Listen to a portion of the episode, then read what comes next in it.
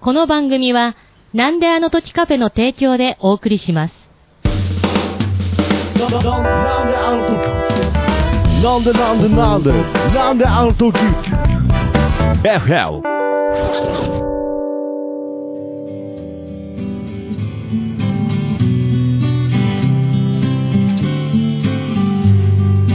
君の笑顔が素敵です君に笑顔が似合うから江口明の音楽やわ今日も始めますはい、始まりました。いや、こんな番組で したっけなんかちょっとなんか違うあの、やわの部分がなんか違う夜の話になりそうな、なんかセクシーな、色っぽいオープニングでしたが、まあね、この音楽やわは、まあ、江口明さんとですね、音楽の話をはいゲストをお呼びして、はいはい、いろいろ聞こうという番組なんですが、今日も、今日はね、あの、アシスタントのひじやんさんの代わりに、また違うアシスタントの。あ徳さんはいつも通りそうですね。私、なんであの時カフェマはンいス、徳松武史でございます。よろしくお願いいたします。そしでゲて、ストのアシスタントゲストアシスタントの、どなたから行きましょあまねひーですう。はい。ティーダですということうでん、あのオープニングはな、いね、セクシー な、色っぽいオープニングは、の正体は、マネヒーさんとはい木田さんで、そしでしてた、もう一人ね、うんはい、あの、千人のような方が、はい、ちょっと、せっかくですから、はい。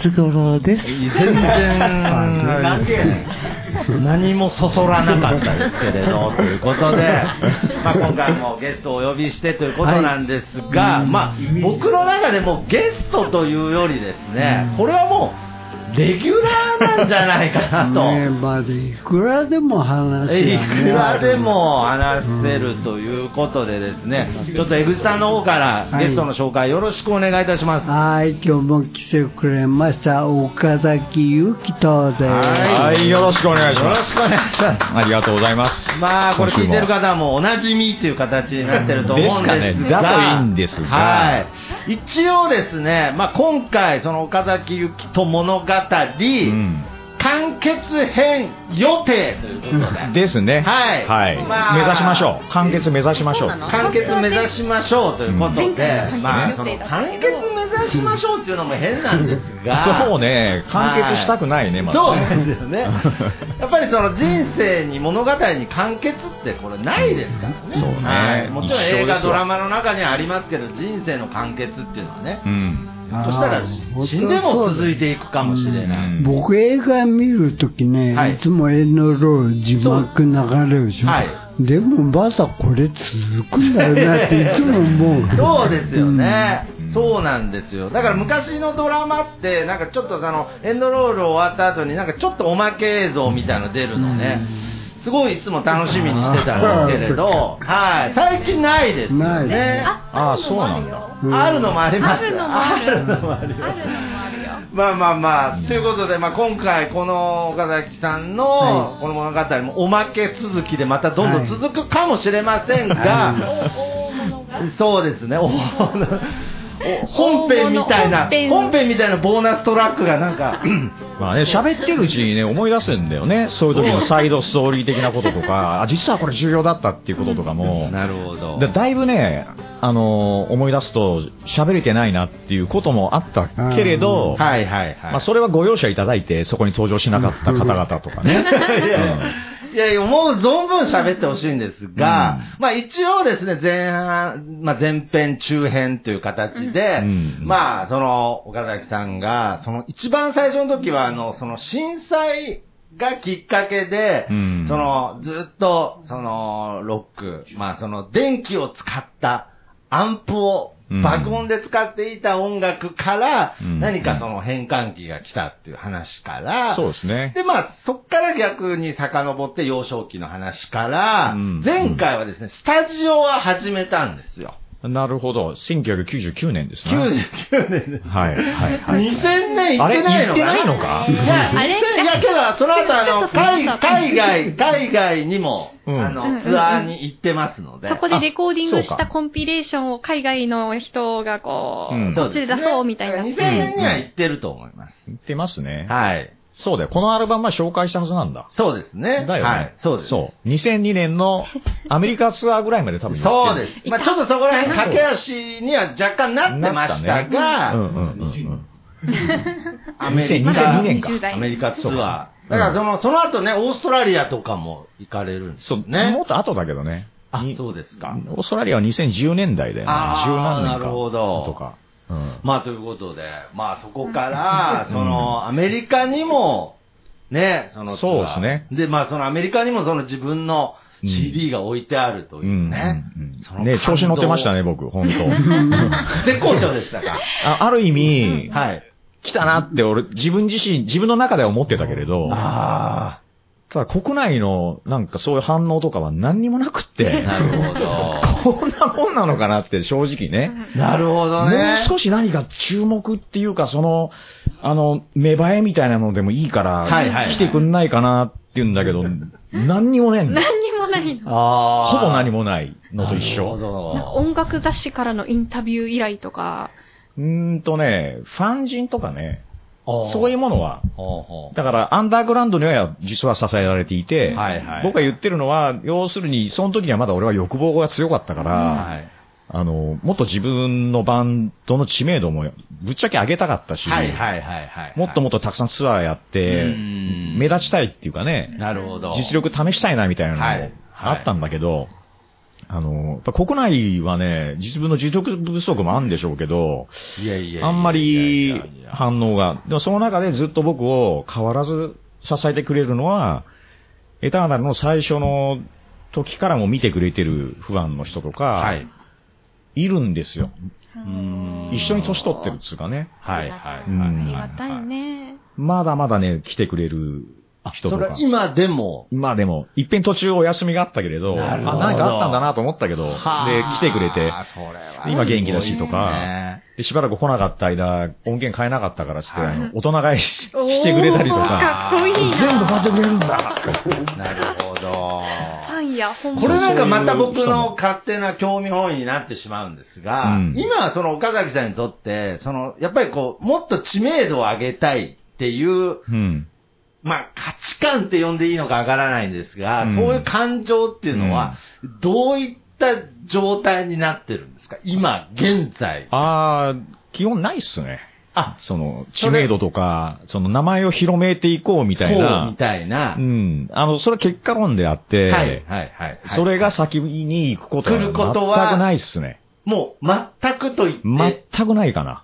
はあ、それは徐々に消えてったものなのか、どっかでこう、考え方が少し切り替わってっていうのと、どちらかというとどっちなんですうかーね。ん。やっぱ段階を踏んで、はい何か自分がショックを受けたとか、人生でどうなんだみたいな局面を迎えたときに、うんはい当然変わってったんじゃないのかな。なるほど。んやはりそのまあ、その瞬間瞬間が、やっぱりせ前に来ると。うん何か結果を求めるというよりはうん、その、その時、時もの、求めてるんだけどね、その時はその時でね、求めてきたの。はい。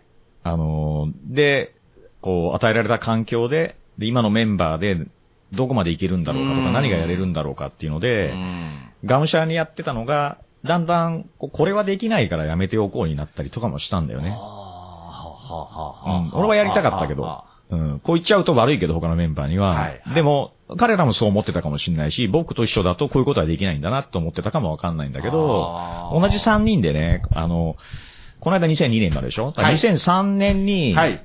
長くこう続くメンバーが固まるんですよ。はい。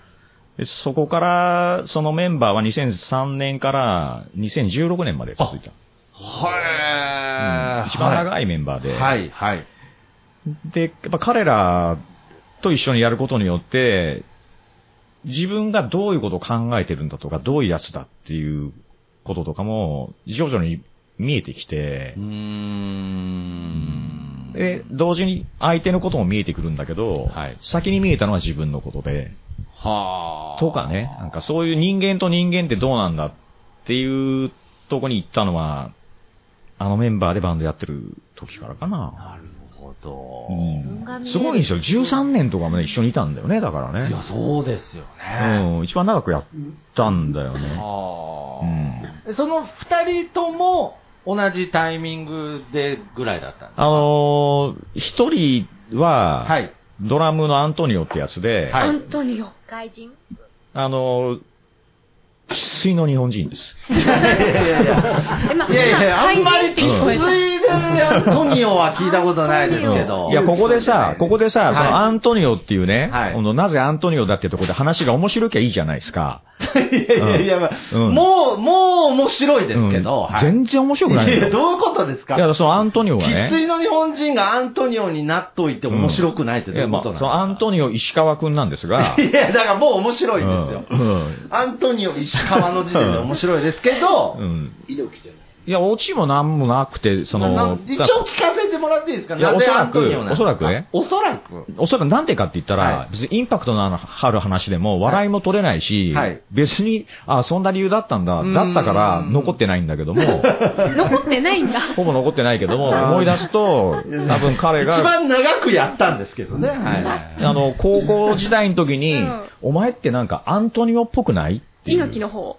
いや、あの、ブラジル人っぽいみたいな。ああ、ちょっと顔立ちがね。でも自分から見るとね、全然ブラジル人っぽくない。ああ、そうなんどう見ても日本人だろうっ ていう顔なんだけども、はいうんうんまあ、まあいいじゃん。それはもう置いと置いといいてて、はいはいじゃあそこからじゃあ、アントニオ。まあ、アントニオっぽいから、えアントニオになったアントニオ。アントニオ。ははいとい、すごいいいやつで ね、あのーおそらく、というか、間違いなくエターナルのメンバー史上で、僕のわがままを一番受け止めれるやつだったんで、この年齢的にはだいぶ年は離れてあーっとね、あいつは、8つぐらい下かね。ああ、なるほど。8つう下。ん。年下おかんか。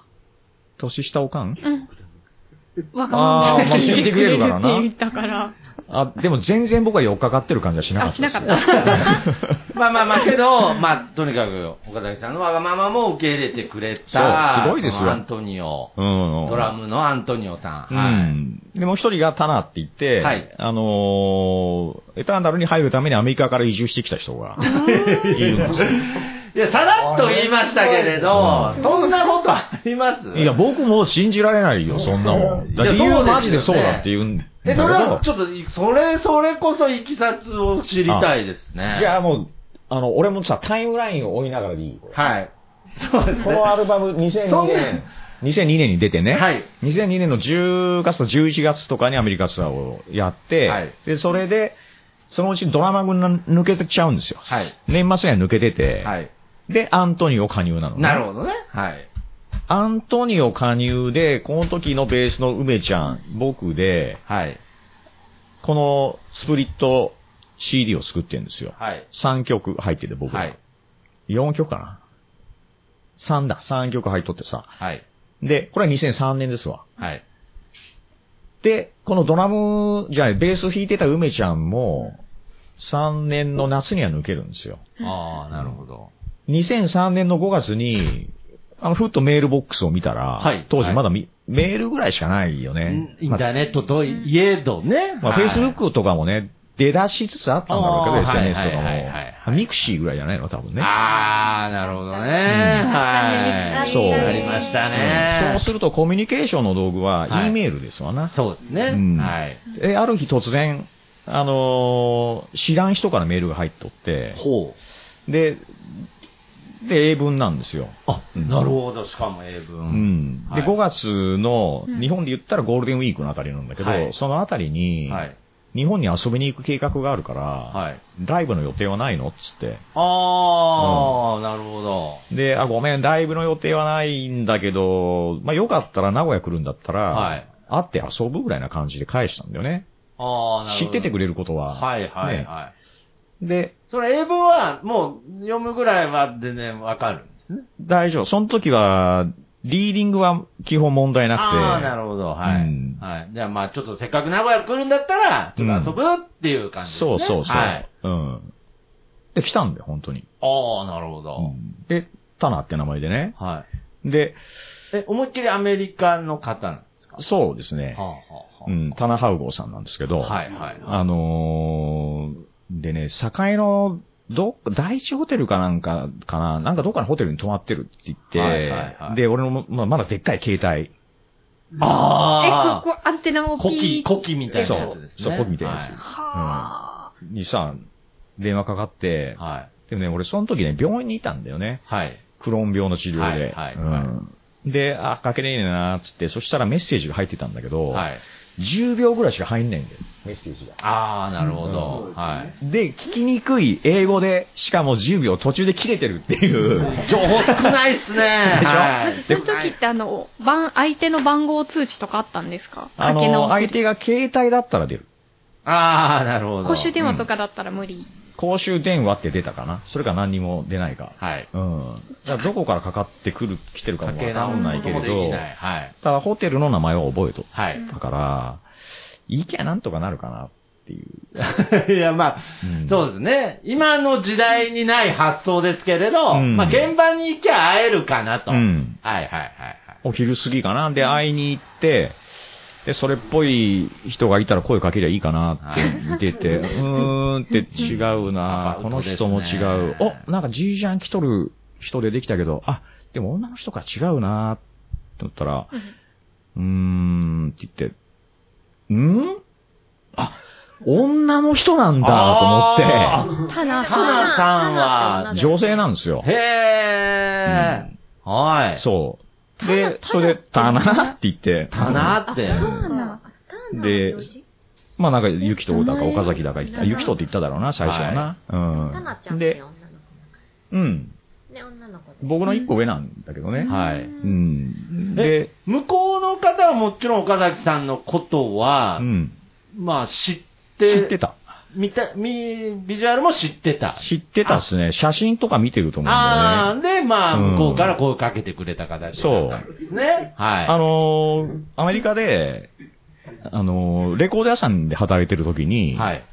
エターナルの CD をはあ。頑張って売ってたよって言っとったもんね。頑張って売ってくれてたなるのに。ほうどん。てか紹介されたんだって、その、お店の店長かな、はいで誰かに、はいこのバンド結構かっこいいよみたいな風で、で聞いて、で、ドゥームとかストーナーは好きだったかあら、ーへーって聞いてみたら、おーってなったらしいですよ。はいはいはいはいはい。で、日本に来た時にライブ、ついでに見れたらうーなっていうね。んうんまあ、その E メールだったわけですそうよね。。その時は別にエターナル見に来たわけじゃないですよ。あの、本命は、ミッシェルガン・エレファントを見 に来た。本命は。本命はそっちだったみああ、なるほど。はたいで。でね、ダイヤモンドホールでやったんだって。あはいはい。で、ダイヤで見て、その翌日なのかな、はい結局あったの。はいはいはいはいそう、そんで、まあ、とりあえずさ、名古屋でどっか連れてくか、つって、まあ、うん大須行くかな、はい。うーん。でもちろん、はじ、田中さんは初めての日本だったんですね。うんそうはい。で、お腹減ったつって、うんって言うから、まあ、飯でも食うべ、つってね、はいはいうどん屋入って、はい。これ日本のやっぱクラシックスタイルいいんじゃないのっていうなるほぐどらね。いの感喜じで、ね。ぶかなっていうね。うんはい。で、まだ俺あんま喋れんかったけど、はい意外とコミュニケーションは普通に取れて、あそーいの時は。いうんうんうんしたら、聴いてる音楽すごい似てるし、はいはいはいで、ダーナルすごい好きだし、とかって言うから、あーそうですねもう、はいマジっすかって、うで、まあ、話は盛り上がって、んはい。なんなら、うち泊まりに来るっつって、まあ、うち 神社、いやいや、違う違う違う違う、そういうことじゃなくいや、て、そ、 そういうこっちゃなくて、いや当時から何にもまだ疑ってないですよ。あそうはかいそうか。まあけど、確実に、えっては思いましたけはい。れど、僕まあまあの奥さんは当時から一緒に住んでたもんで、あはあ、なるほどね。い。はいはい。別にそんな、いいいかがわしい意味じゃなうく、止まるとね、うん。決まってないんだったらと。そうそうそうはいはいはい。それはなんでかって言ったら、はい僕がアメリカ行った時にそうしてもらったからの、そういう人たちがなるほどね。助けてもらったから、うんそうそうまそうあ恩返しじゃないですけどうね。ん。はい。で、セーブマニーできて、その分遊びに使えるじゃんとかさ。うーんうんそうですよねそ。で、まあ、泊まるっていう話にして、うんはい。で、泊まりに来たんでさ。あ、そうなんです、ね。一週間ぐらいいたんだよね。あ、ほう、ほう、ほうんうほう。結構セーブマニーできましたね。そうですね。だいぶだと思ううよ。ん一週間ホテル暮らしより。えそそうもそも、そもそも日本の滞在期間というのは決まってたん決まってたんだね。そうだね。けど、もう結構長めですね、一週そう間いた東京、名古屋、大阪って行くプランがあって、はい。で、東京で3、4日いて、はい。で、名古屋が意外に長く、ああ。あの、そこはフレキシブルだったみたいで、はいはいはいはいはい。だから最後、あのー何日か泊まってさ、1週間ぐらいいてさ、はいで、その後大阪行くっていうから、うん。近鉄のホームでね、はい。あの、それも新幹線じゃなく、近鉄を教えるわけよ。もう、アーバンライナー。アーバンライナーねはいはいはいは1い。時間半ぐらいちょっと長いけどさ、って言って、あ、2時間ぐらい長いのか、3時間だっいたのかやあれ、いやもう十分新幹線、まあもうほぼ新幹線ですよ、うんアーバンライナーはね。そうはいはいはい。助け合いじゃないですはか、いはいアンダーグラウンドの。そううんセーブマニーだっつって。金ねえね、金ねえばっかなんだけど。セーブマニーいいですね。セーブマニーって言葉、いいね。なんか、いいね。うんなんかマニーを救ってあげるみたいな感じがして。ああ、うちじゃたくさん救ってあげたいけどね。 なるほど。ういんい、いいイメージの言葉だな。ちいいですね、なんょかっと。脱線しましたが。節約とかよりかっこいいですね、セーブマニー。なんか、愛しさが、愛し愛さしがさ増す。が、愛しさそうだが。な。ジェニ、ジェニとかっていうよりう。ん。そうですね。かわいいよね。うんマニーっていうのがいいですね。セーブマニー。はい。そんで大阪行くっていうんでね、 はい。ホームまで送りに行っはてい、ただちょっと突然、名古屋に移住したいってい うか、いやいや飛んでえ、る。なんかこう、前兆はあったんですかないね。だから移住するなんて思ってないもん。 まあ、思わないですよね。思わない思わない、思わない。仮にそうはならい、ちょっと物件見たいとかさ、まあもっと匂わすじゃんか。はい。けど、その、一週間の滞在期間の間は、岡崎さんとは、まあ、音楽の話ですごく盛り上がってはいたわけですうんうね。ん。例えば、その、一番重要なところですけど、楽器もやってるとか、そういう話もしてたんですか、うんしてたしてたああ、してたんですね。でしたら、近鉄の、うん。アバナナ乗り込むホームで、うん急に日本に、移住した移住いし。たい移住計画があるって言い方だったかななんかプランニング。あ、もともとあった。かもね。で思もいつ、とこっち突然じゃんか。いや、そうですようね。ん。ああと思って、はいで責任感あるじゃないですか、一応ね。いやもう、もう芽生えたんですか、その、責任感というあか、そそれは思うんだわね。なんでかっていうと、の、はいはいはいはいはい。適当に進めらんないよ。国と国をんまたいで移住するってすごい大あ変だから。ーそうそうそうそうそう、あうん責任感、そりゃそうですうね。ん。しちゃいないよとは言えない。そう。うんだから軽々しく言うんだったらもう名古屋でいいじゃんって言って、うん適当に探しゃいいんじゃないのぐらいだよ。だけど、はいはいはい一応もっぺん透明版見た方がいいんじゃないか。あー、ほうう。ん、大都市の方が仕事はあるしっていうのは仕事がないと移住しにくいんで、確かにやっぱうんねえ、ビザ取れないじゃん。なるほど。ちゃんと東京、大阪も見た方がいいと。うんはい。で、その上で、だもっぺん来たらって言ったんだようね。ん。で、結果から言うともっぺん来たんだよ。あ、なるほど。 2ヶはい月、違う、後ぐらい1ヶ月後に来たんで、6月に来た。へーで、もう決めてたみたい。それで名古屋でね。そうですね。もう名古屋っていうかもう、多分岡崎さんのとこに決めてたんだと思いますけどね。どうだろうね。そう言うと、彼女は、 とかって言うだろうけどね。ちょっと人柄が垣間見えた。だって ああ、 そうですか。そういう強気で、へでー一応透明版見てもらったんだよ。はいうん。けどまあ、やっぱり名古屋に移住したいと。住むならそういう感じだったみたい。はあ、実際どれぐらい前からその移住計画があったのか気になりますけど、まあう、ん。まあ、後からね、ミネアポリス、あ、ミネアポリスから来てるんだけどね。はいミネソタ州ああ、ね。ミネソタ。で、後で、で、あのーツアーでミネアポリス行った時に、ああはいはいはい。現地の友達とか俺すごい会って、はいはいはい。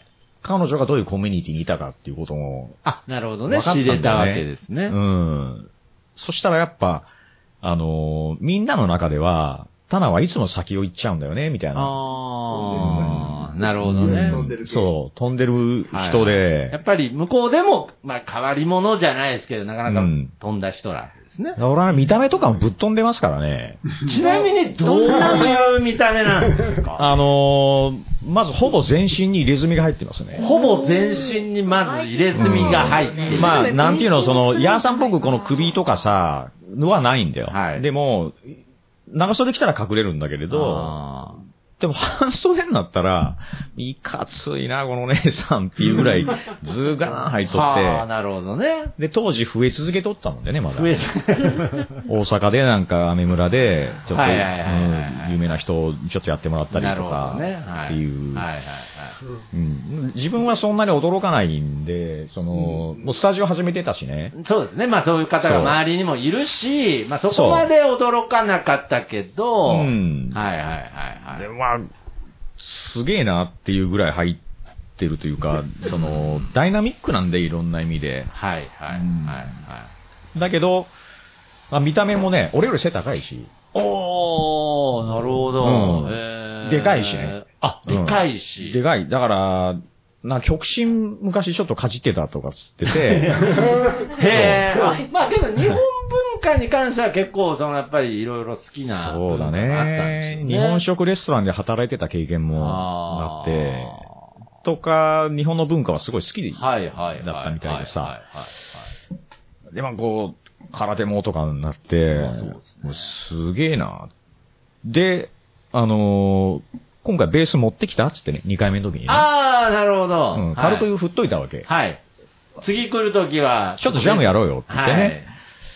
で、うちのスタジオ来て、はいで、友達の、とね、だからあの時はもうアントニオいたから、ドラムアントニあオあ、で。もういたんですね。そうはいで、もう一人友達のね、ちなみギに、タこーっかのら聞人いた。人はあれですけど、アントニオさんは日本人の方です、ね。日本人ですはい。は今、いちょっと、タナがもう完全にあアメリカだったんで、アメリカだねアントニオもブラジルかアメリカ人に見えてきましたけど、 ね名前的にはき そうですね、生粋の日本人の方ですね。ドラムのアントニオと、うんベースのタタナ。ナ。うん、はい。うん。で、揃って、ちょっとジャムやったんでね。おー、はい。で、まああー、こういうとこもはそうなんだとか、あの冷静な僕は、こう、この人どういう実力なのかなをね、はい。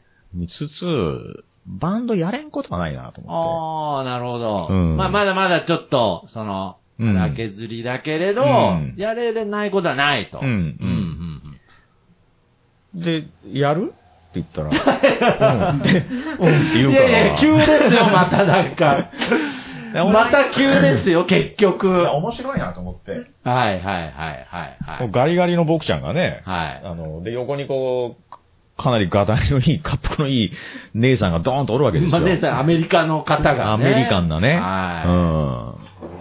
このデコボコ感も面白いかないはっていあ、うのビジュもあアっルたし。的にもいい。なと。はうい。ん。だし、聞いてるものがやっぱ似てたう。ん、そうですで、ね。こういうのがやりたいっていうのも結構近いんで。そもそも自分のそのバンドの音楽を気に入って聴いてくれてたわけです。そうだね。ねうん。で、それが、だから6月にね、もう日本移住するって決めて、はい。で、すぐ来れるわけじゃないわけよ。はい。向こうで、あの、アメリカの人っていうのは、あの、いわゆるパートタイマーだろうが、普通に仕事を持っていようが、どこかで、アメリカって、あの、家を買うパターンが多い。ああ、そうなんですうんね。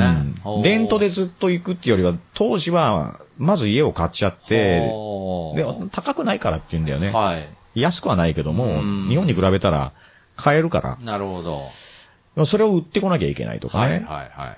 要するに少しお金があった方がさ、うん日本来た時も安心なんでっていうことでお金を作ってっていうのに、11月ぐらいまでかかって、あーはいはい。 11月末ぐらいにはね、は移住してきたんだい。うーね。んで、12月の末には、はいもうライブやってたの。えー。あれはすごかった。奇跡というか、もはう、とりあえず引っ越し決まってっていうか、来たんだね、よしよしよしって、とりあえずうちにいりゃいいからさ、とかあ。ね。はいはいはい。で、やりたいわけ、バンドが。うーもんもう、ライブしたくてしょうがなうい。。そう、ベース抜けてある程度経っちゃう。半年ぐらい経ってるからさ、はいはいあれやりたいわ、つって、で、ちょっとジャムしてたら、あ、曲っぽくなりそうだな、ってやって、それも曲にしちゃおはい。う。で、その時に2曲作って、はいで、もともとやってたマテリアル1、2曲かな。はい。で、短めなんだけど、30分ぐらいのライブをはい、年末にはやってたの、はあ。なんか出てた、あの時はすごいななるほどねバンドって楽しいなだけど、その、またちょっと戻りますけど、その、タナに、やるって言った時は、うん、みたいな感じだったんですかそはう。それで、うわーとかって言うわけじゃないんだよあ。ね。すごく、あの、自然なワクワクはしてんだけど、はい。ナチュラルなバンジーで。うん。はあ。ほんで、その3人の体制が一番、そのエターナルの歴史の中でも一番長く長かったっすね続いた3人形態ということで。うんうんうん。なるほど。そうそれで、あのーそう、2003年ね、そこから始めて、で、はい4年に入ってもすぐツアーとか日本の中出て、はい東京行ったり、大阪行ったり、はいはいで、俺やっぱエネルギーやったうし、ん。日本、なんだろう、アメリカツアーをやったから次の目標は何だろうってなって、アメリカツアー一発じゃつまんないなって。はい。で、もっぺん行きたいとか、はいもっともっと行きたい。はい。で、そのためには、向こうのバンドともやっぱコネクションを持っとくっていうのは、いいだろうと。はい。はい。はいあのー当時ツアーのエージェント、そのツアーを、あのー組んでね、オーガナイズしてう、んで、マネジメントするっていう会社ってのはすごく少なくて、あ、はい。僕らの場合は、その最初のアメリカツアーも、あのーオレゴンのね、ポートランド出身のウィッチマウンテンっていうバンドとカップリングで回ったんですよ。でそれも、ツアーバスとかではなく、はい。キャンピングカーで。はあ。もうなんか青春みたいな感じそうですね。で、期間としてはどれぐらいになるんですかツアー日程自体は2週間あ、で週、間キャンピングカーで回ると。そう、14日間で14本っていう、はあ。休みなし毎日。休みなしが基本なんはい。もう死ぬ思いでだったけど、まあそうか、それちょっと戻って、自分の中で大きい出来事は、はいそのツアーをやれたってこともそうなんだけど、は自分の大きいトラウマが一つ解消されたっていうのがほあってう。、そのトラウマっていうのは 何車酔い。ああ大事なことですけどでね。しょツアーやるのにね、はい。地獄なわけですよ、そ俺り移ゃ動が。そうですよね。スタートした時に、はいスタートが最初、だから、ポートランドスタートあで、いーっぺん南下して、カリフォルニア州のどっか行ったのかな、はいじゃあ、ポートランドから、じゃあシアトルだ。上行ったのよ。はい。ファーストドライブ、はい。もうね、いきなり気持ち悪いわけ、もう。まあそうですよもうね。言えないし、かっこ悪いし、うんでもあの、ほら、観光バスとかでね、前の方なら揺れないから大丈夫だかいら。やそうそう そう。みたあいりなこまとしたよで、ね。必ずクラスに一人いましたよ。はいでしょ、はい助手席にもう率先して座りましたよ、はい僕はいはいはいはいは。うん大丈夫だな、これで。ううんんでも、3時間ぐらいはかかるのよ。はいはいはい。そんなロングドライブじゃないんだけはど、いもう気持ち悪くてさ、渋滞でうさ、んうわーとかなってんだけど、はい。なんとかしのいで、周りは知ってるんですか岡崎さんが車用意するっていうのは。あのー、日本チームには伝えてあったけど、あアメリカチームにはは、あいなんかのー、言ってなかったよね。あーそうですかその日はね。はいはいでそんなことも含めて、いいじゃん、言えば。 ね本当は言っちゃえばいいんあ。まあまあまあまあ、けど当時のう岡崎さんは言いたいえいえ言えなかった。ん。全然そんなことは。かっこ悪いみたいな。そう。はいで、そこまで英語できないし、当時あーはい喋りかけらんないから、なんて言うんだろうなんて言うの車酔い。あ、カーシック。あ、歌手うんあうーん。なるほそど。う。車病ですね。はいそう。それで言えないんだけども、うんで、まあシアトル今度やって、はで、またその日移動とかで、はいもう夜中移動だったんです、その日。はいでもフラフラなんだよ。はい寝れねえし。そうですね。うんどうなんだ俺とかって思ったんだけども、はいはで、あのーモンタナ州っていうかなり山奥ね。はい。で、途中キャンプだみたいな風になったのさ。もうキャンピングカーですからね、だからもう。そはうい。んで、その時に、はい結構みんなもう、こう、いっぱい行っててとかね。はいはいうんそしたら、あのーなんかこう、ホロみたいなのを建てようとしてるんだ。はい、はい。キャンピングカーの入り口のところに、はいこう柱を立ててね、はいはいはいのでさ、はい、はい、ありますね、はい。で、遠巻きに見てたんだけど、はいい、つまで経ってもできない わけ。うんまあ、キャンピングあるあるですね。あの、いつまで経ってもテントできないお父さんみたいなね、うんはい、いますよね、は何やってんだとか、あたーだみんなベロベロでい。、はい。やれてねえだけなんだと思って。ななるほどね、はい、はい、はい。あ俺も別に自分がどうこうとかじゃなくて、みんなめちゃめちゃなんだなってうー、んなんかをしなきゃ思えて、ほう。その日を境に弱くなったんだ。ええそれがきっかけでですかとしか思えない。え、急に、もう次の日にはもう、酔わなくなってた。弱なくなってた。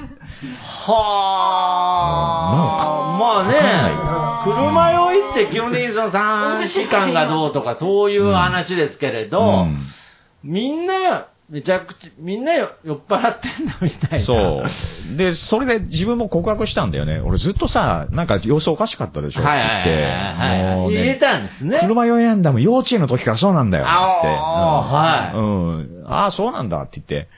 そんだけなんだわ。俺も酔っ払っ、俺、俺らも酔っ払ってるよ、みたいな感じでね。うん、だだからっていう話であーださ。から、だから。ああ、そんなもんなんだと思って。その間もまだフォローは立ってないわけですよね、そうまだね。はいはいはいはいはいだからなんかいろいろ、例えばトイレ行きたかったりとうんか、あったら言ってくれりゃいいもんで、ぐはいはいらはいいはい。なもんだから、はい。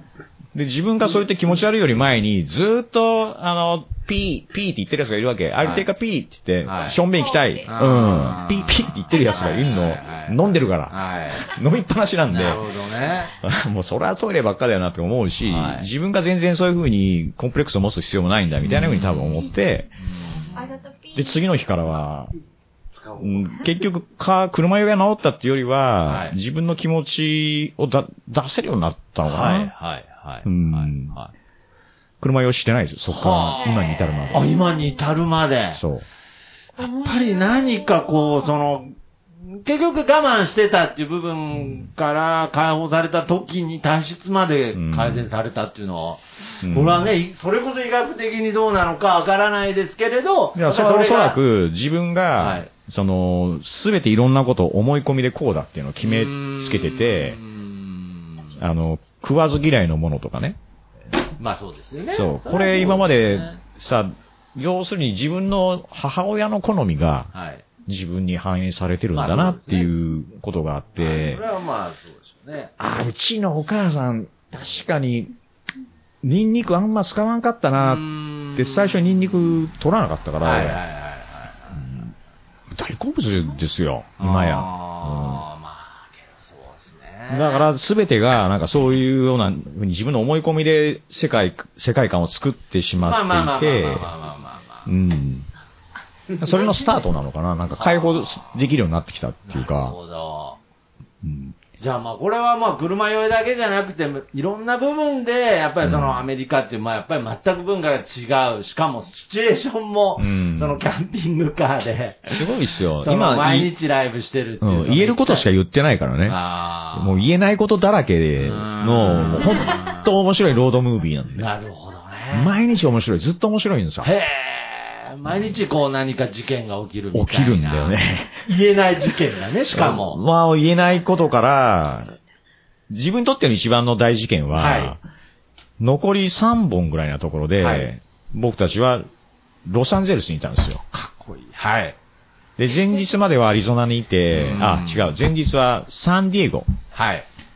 その時点でね、もう疲れてたんだ、俺。いや、そりゃそうですよね。毎日ですから。はい、うんはい。で、ちょっとしたフェスみたいなのもあって、はい。当時、ドゥームとかストーナーのシーンっていうのは、はい。ちょっと盛り上がってたんだ。おー、なるほど。はい。追い風吹いてた。それはアメリカでってことですね。日本では、まあ、全く。全くですね、無あ風状態。そこはずーっとそうなんですけど、アメリカではちょっとブームが来てた。来てたはいはいはい、はいなんかちょっと今悲しくなっいやいやいやいやいや、もうそこはね。はなんかこう、タクさんが全くって言ったら、いや、ちょっとは、言うかと期待していや、だって、まあ、ほんと無全くだっいや、だって、うんだって日本、日本でかき集めても4バンドっつってましたからね。そうその、ドゥームロックが。はういん。まだフォロワーとかは出てきて、あんま知らなかったかな、はいだから、いなくはなかったと思うけうんど、同じ、対バンとかね、どっかで会うとかはなかったんで、はい日本の中で。はい。ちょっとチャーチオミザリーと、もう、あの時はだから、グリーンマシーン、ボリスっていう風になっていくんですよね。はいこの後、2005年に出るアルバムで、ほう。僕ら日本のレーベルと契約するんですよ。お。はい。その時になると状況変わるんだけど、2003年当時とか、2002年とか3年は、うんまあ、ほぼ無風だよ、自分の周りは。なるほどね。うん何にも起こらいしないって思ってたけれど。はいはいはいはいだけど、それで、自分もそれダメだったな って。飽きてきた。あ、な、なんちょっと。結局2002年ぐらい聞かいてくださいかったもんちねゃん。と僕じゃないんですよはいはいはい。うん。あの自分の心が閉ざしてるから、あー日。本のシーンとかそういうのも、で、後から分かったけど、あ僕日本のバンドともっともっと仲良くなっときゃよかったじゃんってー思ったけど、まあまあまあまあまあ。そこまでではなかったからはねいはいはい。だけども、そのドゥームストーナーとかに限らず、アンダーグラウンドのシーンとより密接になっていくのは、本当このツアー終わってからかな。おー、なるほど。うんだって海外ばっか見てたっていうのは、は日本のバンドから見りゃ、ちょっとなんかなんであいつらって思うところもおそらくあるんだと思うしまあまあまあまあまあまあそう、ですね後から言われたこともあるんですよ。まあまあまあ今仲良くなったんだけど、まあまあとある東京のバンドにね、はい昔対バンしたけどさ、なんかエターナルってさ、なんかシュッとした感じでさ、とか言 われて、うん、なんすかそれとか言ったんだけど。その頃は、とんがってたんですかん岡崎さんとんがってたのトゲトゲだ。もうトゲトゲじゃなかったの僕もともと、あの、好戦的ではないんうで、ん丸く収める派なんですよ、どっちかっていうと。うんだけども、野望はあったから、その野望がこう達成されない時って、絶対溜まってたと思うし、やっぱ日本のシーンとか、日本人の人に、正直はもっと聞いてもらいたかったなってうん、ちょっと悲しかったは悲しかったんだよね。でも手が見つからなくて、はいはいでもやっぱ、向こうで、こう、頑張ってるというか、うんあの、居場所を作ってくれたんでね。そうですね。まあけど、そういう気持ちがあったからこそ、その海外に行くとか、海外でツアー回るってエネルギーが生まれてたわけですからね。それもあるよねはい。日本で順調に行ってたら、うんあまり海外に向いてたかは、目が向ちかょなっかったともわしれからないけれど、ねその、リリースは欲しかったよ。うん向こうから CD 出す、レコード出すは夢だったのね、はい本当に。はいはいでもツアーはう、ん最初はおじけづいてたよ。まあ、そらどうやったらいいんだろそううですよそりゃそうですよへね。うんえ。ワクワクだけじゃなかったのワクワクだけじゃないねうん。僕、裏方もやってたから、うんあのー、ライブハウスで働いたしはいはいねはいうん。で、スタジオやるようになってからはうん、リリースとかにかかる、あのー普段普通の人が見えないとこまでわかるわけじゃんあー。大変じゃん。うん。ね二人うんうんうんまあ、ひーちゃんこれから体験しするけれどもこ、れから。でもプロセスは知ってるじゃん。うんうん大変だったよね。う。うんん。あれがう、んツアーでも同じようなことが起こるわけよ。もっと大きいことが起こるよね。もう、うんんだよね。うんね、行ってみて思思ったよね、うんうんものすごいいろんな人とコミュニケーションを取らなきゃいけないから、うん段取りとかもね、はい向こうが全部組んでくれてるならいい。はい。でもこっちも噛んでるとかっていうツアーだったし、最初のは。だけども、友達を信じてっていうところで、俺は落とし込んでうん行ってたら、はい。けど、まあ大変は大変ですよ。うんそこで、あれこれ脱線してないっけツアーの話でいいんだっけ大丈夫。うん。今どこだっけ我らみたいな。我ら今どこだっ大丈夫。いっぱい、もともといっぱい線があるんで大丈夫。 そうだ。どもこうそ行んっだてもいけい脱線ね。してもちゃんと進むようになってる。全部はい、そうですね全部いい。大事なのは、ストーナーロックコミ、ストーナーロックのコミュニティっていうのがうん、アメリカをはじめ、はいヨーロッパにあるっていうことうに。んで、ネットはすでに勃興していたし、はいはいで、ストナーロック .com っていうね、はい。今はハッカー攻撃かなんかにあって潰されたと ころなんですよ。マジで。今はなき。うんはい。はでもいね、。みんなのね、よりどころだったの。あー世界中のストナーロック、ドゥームロックファンのよりどころ。はいはい。で、掲示板とかあってさ、あのー、語られるわけですよ。で、僕らもトピックに上げてもらっあーてなる、ほどねで、語ってくれる人がいたし、はいはいそういうことがそれ、も海外の方ですよね。うん語ってくれるっていうのうんも。はい。そういうことがツアーにつながってるのもすごく感じたし、うんはいあのー、一緒に回ったウィッチマウンテンのね、ギターのロブってリーダーは、はい彼はストーナーロック .com でも活躍していて、うんいろんな人を繋いでたんだよ。はい。そしたら自分と繋がらないかって言ってくれたのは彼で、へーツアー段取り組んでくれてね。なるほどあのはい。で、ドラムのネイト君っていうのが、あの、今はブッキングの仕事とかもしているぐらい、当時からそういうことには長けていてへー、彼がブッキングをした、具体的には。もちろんバンドもやられてるんですかそうはい。ネイトはドラムでね、うん。最初に回ったウィッチマウンテン、ウィッチマウンテンと最初に回れたのが大きいよねなるほど。そういうことが分かってる人たちだったんであー、手作りなツアーだったんだけど、はい。だけど、それなりにお客さんも来てくれたし、うんで、すあのー、ストーナーハンズ・オブ・ドゥームっていうフェスにもね、ブッキングしてくれて、いい場所でこうやらしてくれて、自分からすると、おこれは、ストーナー界のスターですよね、みたいな、こう、カイアスっていう伝説のバンドがいてさ、はい。そのメンバーだった人がやっていたユニーダっていうバンドがヘッドライナーで、はいとかもうファン目線としてもこう気になるわけですよ。あーおーいるなとかね、はいはいそういう場所連れてってくれたっていうのもあるし、はいいはいはいはいはいいライブできたし、その時ねうんうんうん。うんうんで、振り返ると、これあの人たちおらんかったらできてたかなとかう、んあとツアーのメンバー、ドラムは、あの、トムって言って、はいこの前のアルバムでね、このアルバムで1曲だけ叩いてるあ、そうなんですね。人なのね。はい。あのーまあ、ムーブメンツバイブスっていう曲があって、この曲だけ、当時の日本のドラムでは表現しにくいリズムじゃないかと思って、あー。それちなみにレコーディングはどちらでやられた僕のスタジオ。あ、うん、えー、あ、日本に来て。あ、トムはね、はいあのーニュージーランド人ではい日本に移住してきとった。うーんうんあ、そうなんですね。そう。だからタナと入る、タナが入る前に、もう外国籍の人とは、あやってたそうなんんでだよすか。。うん。あ多分あんまり俺の英語は通じてなかった時期だけど、ー ふわーっとしてる時あったかまあら、まあふおわ互っいとに。一曲叩いてよ、みたいになったんですね。そうあそれは梅ちゃんが手配してくれたんだけーど、ベースのね。はい。で、ツアーもやってくれたのさ。はい。うんで、あのー、なんだか、そうツアーの、ツアーの話だっけどこまでツ行っアーたっけの話ですね。はい。そう、そんで、トムが、あ、そう、トムは辞めちゃうんだけど、ツアはいーが終わって。でも、あの、彼がツアー中に果たして役割もすごい大きくて、はいはいはいはい。ムードメーカーなのね。ねあのーそのウィッチマウンテンのアメリカチームのメンバーはが、い何かっつうと、はい。クライキクライー、That's a fucking dick! とかっていうさ、ピピほうピピですよ、うんピですよ。今あの、あフ P のやつォーレターワードを消しといてあわかると思うんですけど、あの、それって、はいえっと、クロコダイルば、クロコダイルダンディって映画あったでしょ、おー、はうい。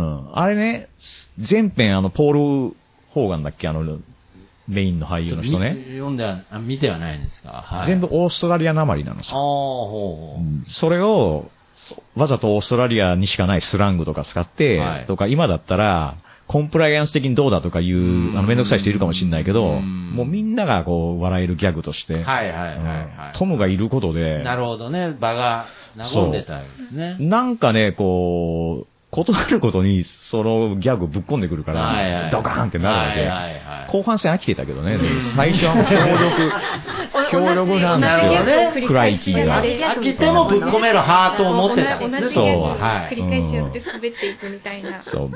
やっぱ彼の存在も、あのー大きかったんだよね。うんあのーご飯食べに行こうってなって、エターナルチームで食べに行くっていう時に、やっぱチップとかあるしうん、さ、なるほど。で、オーダーするにも、はマナーがあるのいでう、んで自分からすると慣れてないまあ、よね、当然。確かに。はい。でも、まあ、トムに預けときゃ大丈夫だみたいなのになってるから楽だっまたあ、いし、ろんな部分で頼ラりッにしキてたし。ー。すごいラッキーなんですよ。はい恵まれとったんだうよね。ん。友達とかに支えられてる、支えられてるっていうのも、全部そうだし、バンドとかって。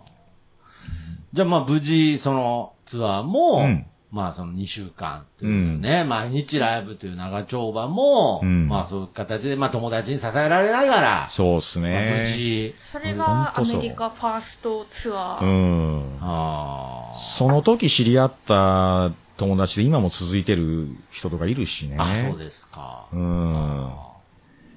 あれは思い出深いし、アメリカのカルチャーっていうのを、こうガツンと来て、し。まあそら、ガツンでしょうね。ものすごい最高なところと、うんものすごい落ち込むこととうか。ん、で、思い出した。LA にいたんですよ、僕だから、その日はい、ね。はい、はうんい、はい。ギターが折れまして、うわほうーライブ前、ライブ前あに、ね。岡崎さんのギターがですかそうあそ折れた。折れう。ギターをね、あはい。こう、ケースのまんま立てて、はい。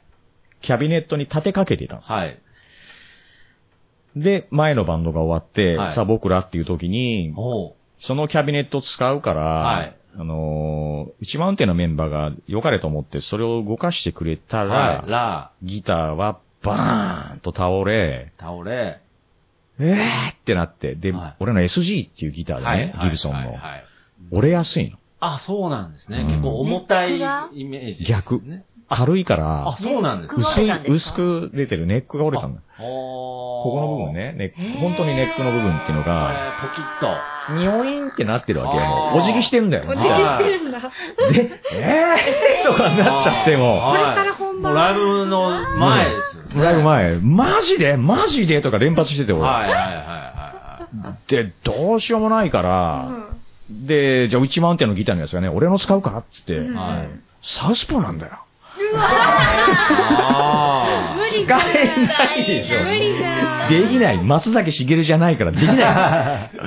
でも、どうしようって言あって、しょうがないから、その僕らの前に出てたバンド、うんはいトップのバンドの人に借りようって言って、えあ、もう俺が言いに行くしかないじゃん、はい当然。行って貸してくんないって言ったー。ら、はい。あ、いいぜって言って、あ、おーよかった。よかったくっそ重たいレスポールで。真逆正だ反対同じギブソンでも。そう。レスポールカスタムっていうスリーハンバッカーで、ほんと重いのよ。はいはいはいはい。何じゃこれと思って、もうテンパってるし、で、まあ、とりあえずやるしかないまなあっつっねて。か貸してもらった手前なんじゃこりゃとか言えないし、は始めようっつって、一曲目インストだったんだけど、はいしか、うんで、ガーって、もう頭真っ白なんだけど、やってんだけど、こう、梅ちゃんを見るとね、はいずっと俺の方を見てい。、はい。はぁって顔して るのはい。えーって言って、いや、それは俺のギター姿の踊りてんじゃないわけ。はい。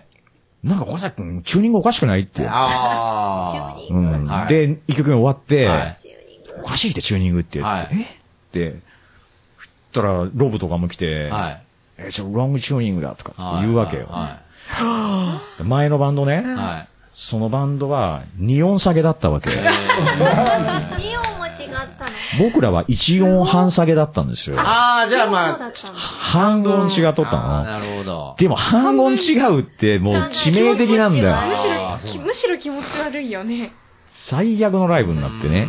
え、そっから直す直せんかった直したよ。まあ1曲目終わってね。うんはいはいはいはって直すんですけども、気持ちここにあらずい。なのまあそうですね。もう、やられちゃってギター折れたところから始まって。メンタル完全に 落はいはいちはいて、はいもう、あかんわ ーっていう間にもう終わって、あーあーみたいな風になってえく次の日からまた、ライブは毎日。あ、そう、どうしたんですかで、すぐギターないからね、はいで、どうするってなったんだけど、あの、ロブが、これ、 左利きの右利きに改造すればとかって、お前、そんな のが、そんな悪いじゃん、いくらサブのギターでも。はいうんで、朝早く起きて、ほで、みんなにお願いして、うんで、ハリウッド行ってくれっつって、ハリウッド。ハリウッドうん。全部知ってるの出てきますね。ああの、のハリウッドですねあ。の辺のね、ハリウッドブルーバードっていう大きい通り沿はいいに、はいたくさんギター屋さんがあるわけ。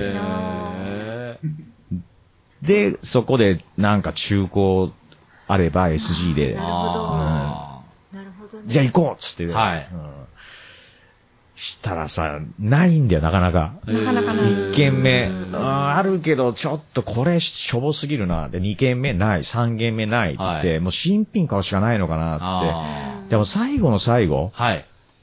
ここなかったらもう諦めるでいいよねって言ってはいうんで、とりあえずライブあるからそこまで行ってそれで考えようって言って、はそれ質屋だったの。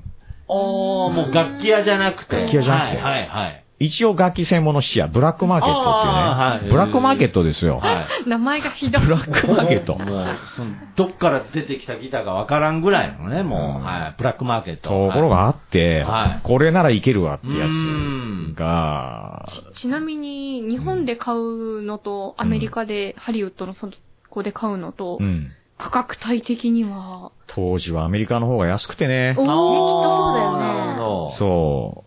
90年代、2000年代中盤ぐらいまでうは、ん。間違いなくアメリカの方が安くてう、んあのー向こうで買ってこっちで売る人もいたぐらいさう。んうんうんうん。あーそうなんだそれで食ってる人もいたんだよ。へーうん自分も、あのー実はその時って、えー911の翌年でしょはい。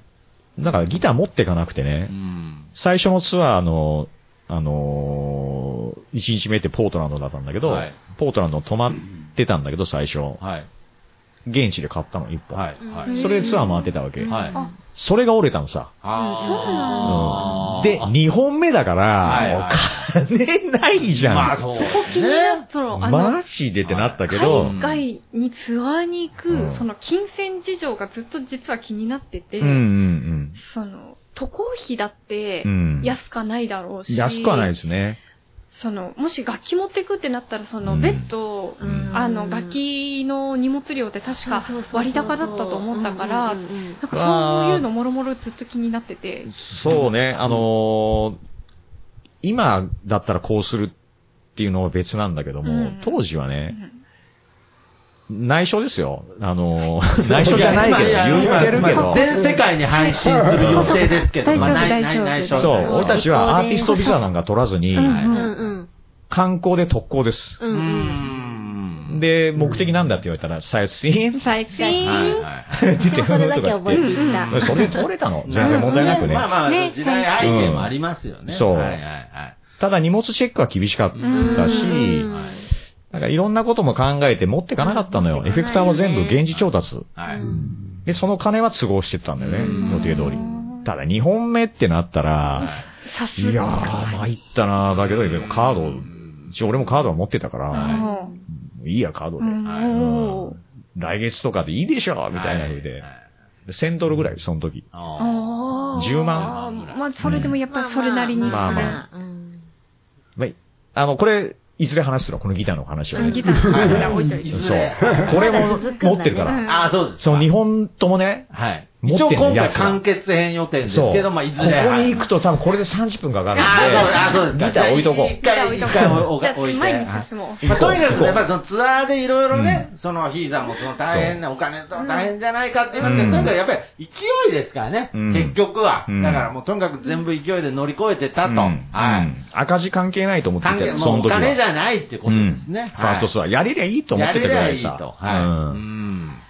まあけどそんなギターが折れるハプニングもありつつ、そう。新しい SG を質屋で、ブラックマーケットで手に入れ、で、はいで、ついに見つかったなはぁいザキって、俺ザキってなってたの、その時に。ザキ。ザキ、うん岡崎のザキそうですね。岡崎のザキユキーとは言いにくいわけよ。ザキの方がかっこいいね。そう、岡ザキだったんだけど、ザキいやザキでいいじゃこん。れからザキって呼ぶそうが。で もう50に。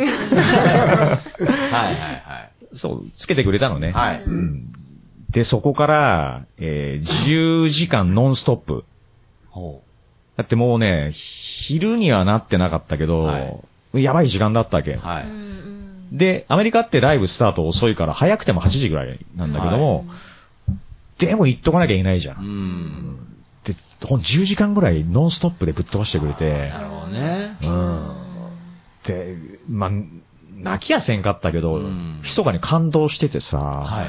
俺寝てたんから途中、はいうん。で、ふっと起きても、あれひょっとして、まだあいつ運転してんな、みたいはいな。はいはいで、途中で1万点のチームが、シャッフルするけどねうん。トイレ休憩とかで。うんでもずっと彼らが運転してくれて、なんて、うわ、これで俺、ね、ギター根っこ折れてとか、ふてくされてとかやってる場合じゃないじゃん、つって。で、LA から、その10時間かかって、まだカリフォルニア州なんだけどはい。はね。い。でかいから。はい。コンコードっていうあ、ーサンフランシスコのちょっと北のあたり。はい。そこをついて、はい。 い、きなり、もう、10分後にはライブ。はでもなんとかなって、そい。れは。はい。はい。はい。で、調整してないギターだからね。はい途中でさ、弦が脱落するっていう ハプニングもありつつ、はいうえーとかなって、はいなんだこれとかなかゆん、い直してとか、そのまんまだもんうわやべえとかって乗り切っ剣てが、脱落って何切れるんじゃないよね。でもよかった。いいライブができたっぽく、その日は。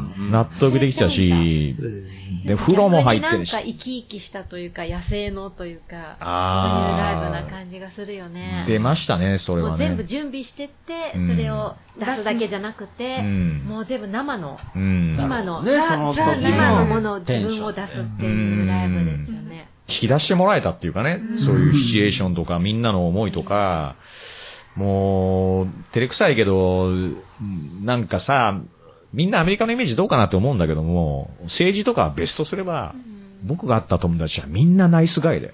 めちゃくちゃいいやつが多くて、はい。でほんでよくしてくれるんですさ。はいうん。で、いいライブできてね。うんで、その後サンフランシスコか。で、サンフランシスコで打ち上げて、で、バイバイって感じだったんだけど、いまあ、いいドラマをもらってさ、それで。はい。で、その流れで日本に戻ってきたんで、またアメリカ行きたいって気持ちは芽生えた。ああ、はい。うで、んさっきほど言ったように、日本に帰ってきた時の日本の見え方もちょっと変わってきたり、そうだねはい。少し、やさぐれてた自分が落ち着いたかな。なるほど。はいはいい。はいはい何かやれたじゃん、一応さ。はい。はい。で、日本ではあまり注目されないけれども、はいでもライブをやればうん、お客さんは来てくれるわけだし、その人たちで十分じゃんっていうのも思ったし、あその人たちっても失礼だよね。まず見に来てくれること自体、すっごいこいやすごう、いこアとプだねリシエーションですよ。もう感謝なんでね。はいはい。うんだけども、ツアー終わってね、ライブがしばらくなくて、はい半年後に1本あったぐらい。で、はいそれで、ベースのぬいちゃん抜けちゃって、あですがもう僕のプランの中では、はいまあ、タナが来るし、あ、はい。はい。年末から行くぞっはいて練っうんそててうですね、曲も書いてたし、はい。で、用意できて、そっからこう早くて、ほう。 2004年にはもうこの2005年のアルバムの曲はずっと書いてたし、あーはい。で、海外からバンドを呼んでね、うん僕らが日本のツアーをオーガナイズして、おーっていう計画をも始めたんだよね。それは誰が先導を切ってやってたんですかその日本でその海外のバンドのツアーやるっていう、その。僕とタナだね。あ、ええあ、そこはもう、岡崎さんと田中が中心になって、そういう、うんまあ、プロジェクトですよね。うんは最初はね、あのーエターナルリジアムに関わる仕事は全部俺がやってやろうっていうふうに思ってたぐらいあ。、はい。全部やってた。はい。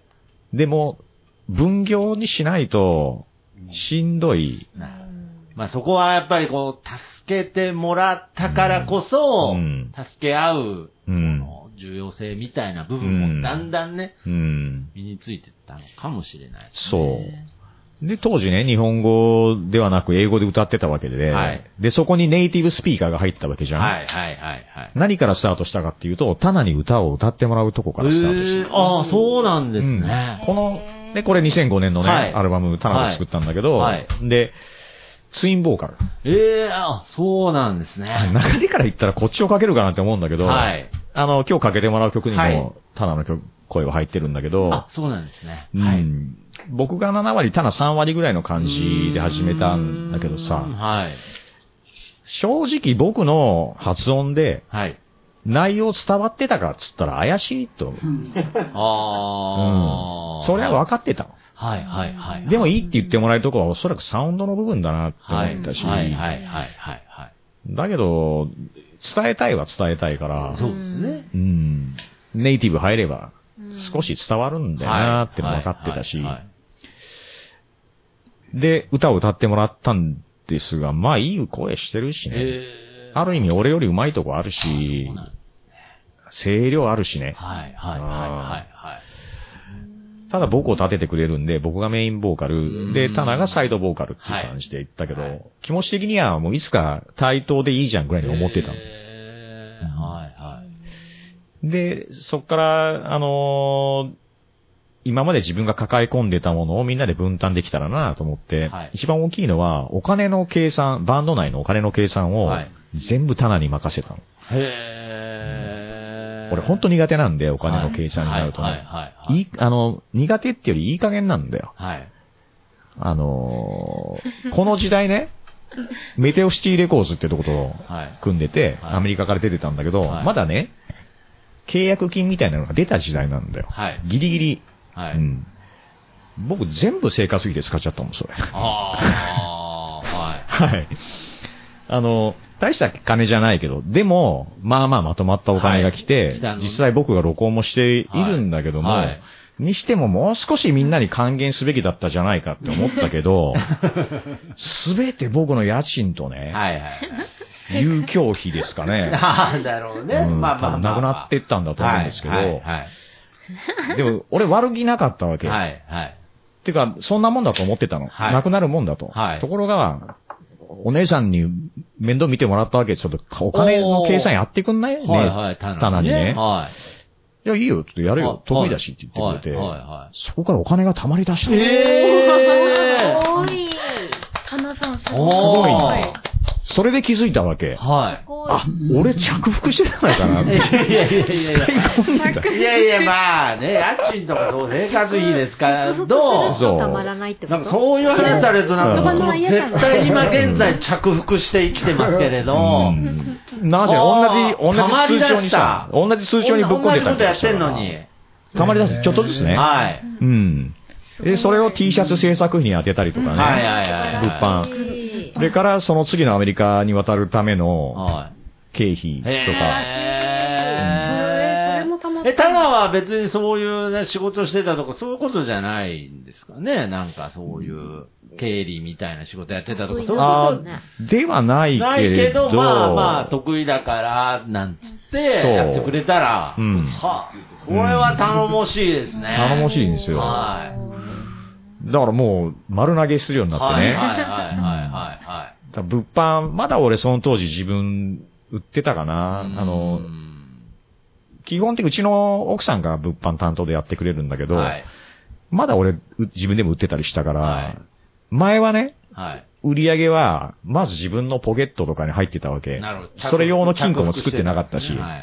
でそういうものを整備しだして、うんで、バンドのお金っていうふうに分けてくれて、うんで、それで俺が、あの、流し目で見て、ああ、もうパクれねえなとかって思ってたわけでもな いから、実実際持ってない。ないんですよ。えらい今うん感情入ってましたけど、いやいや持っいてやいやない。うん思ってない思ってないはういんむしろそれで円滑に回ってんなと。はい楽になったなと思って、えーそりゃそうですよもうプレッシャーだったわけ、お金が。はいわかります。でしょ、はい旅先なんか行った時にうさ、んもう、めちゃくちゃになっちゃってたから、はいはいはい毎回、はいそれを見事にね、切り盛りしてくれるんだよ。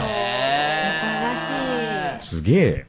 うん。はちいゃんとそういう人が来てくれて巡り合うんだうね。んでね、だから、アメリカのバンドを招聘してツアーやるっていう時も、はい国内のブッキングとか、うん機材とか、うんそういう面は全部自分がやるわけ。うんうんうんあの、コネクションもあるからさ、はいライブハウスとうんか。はい。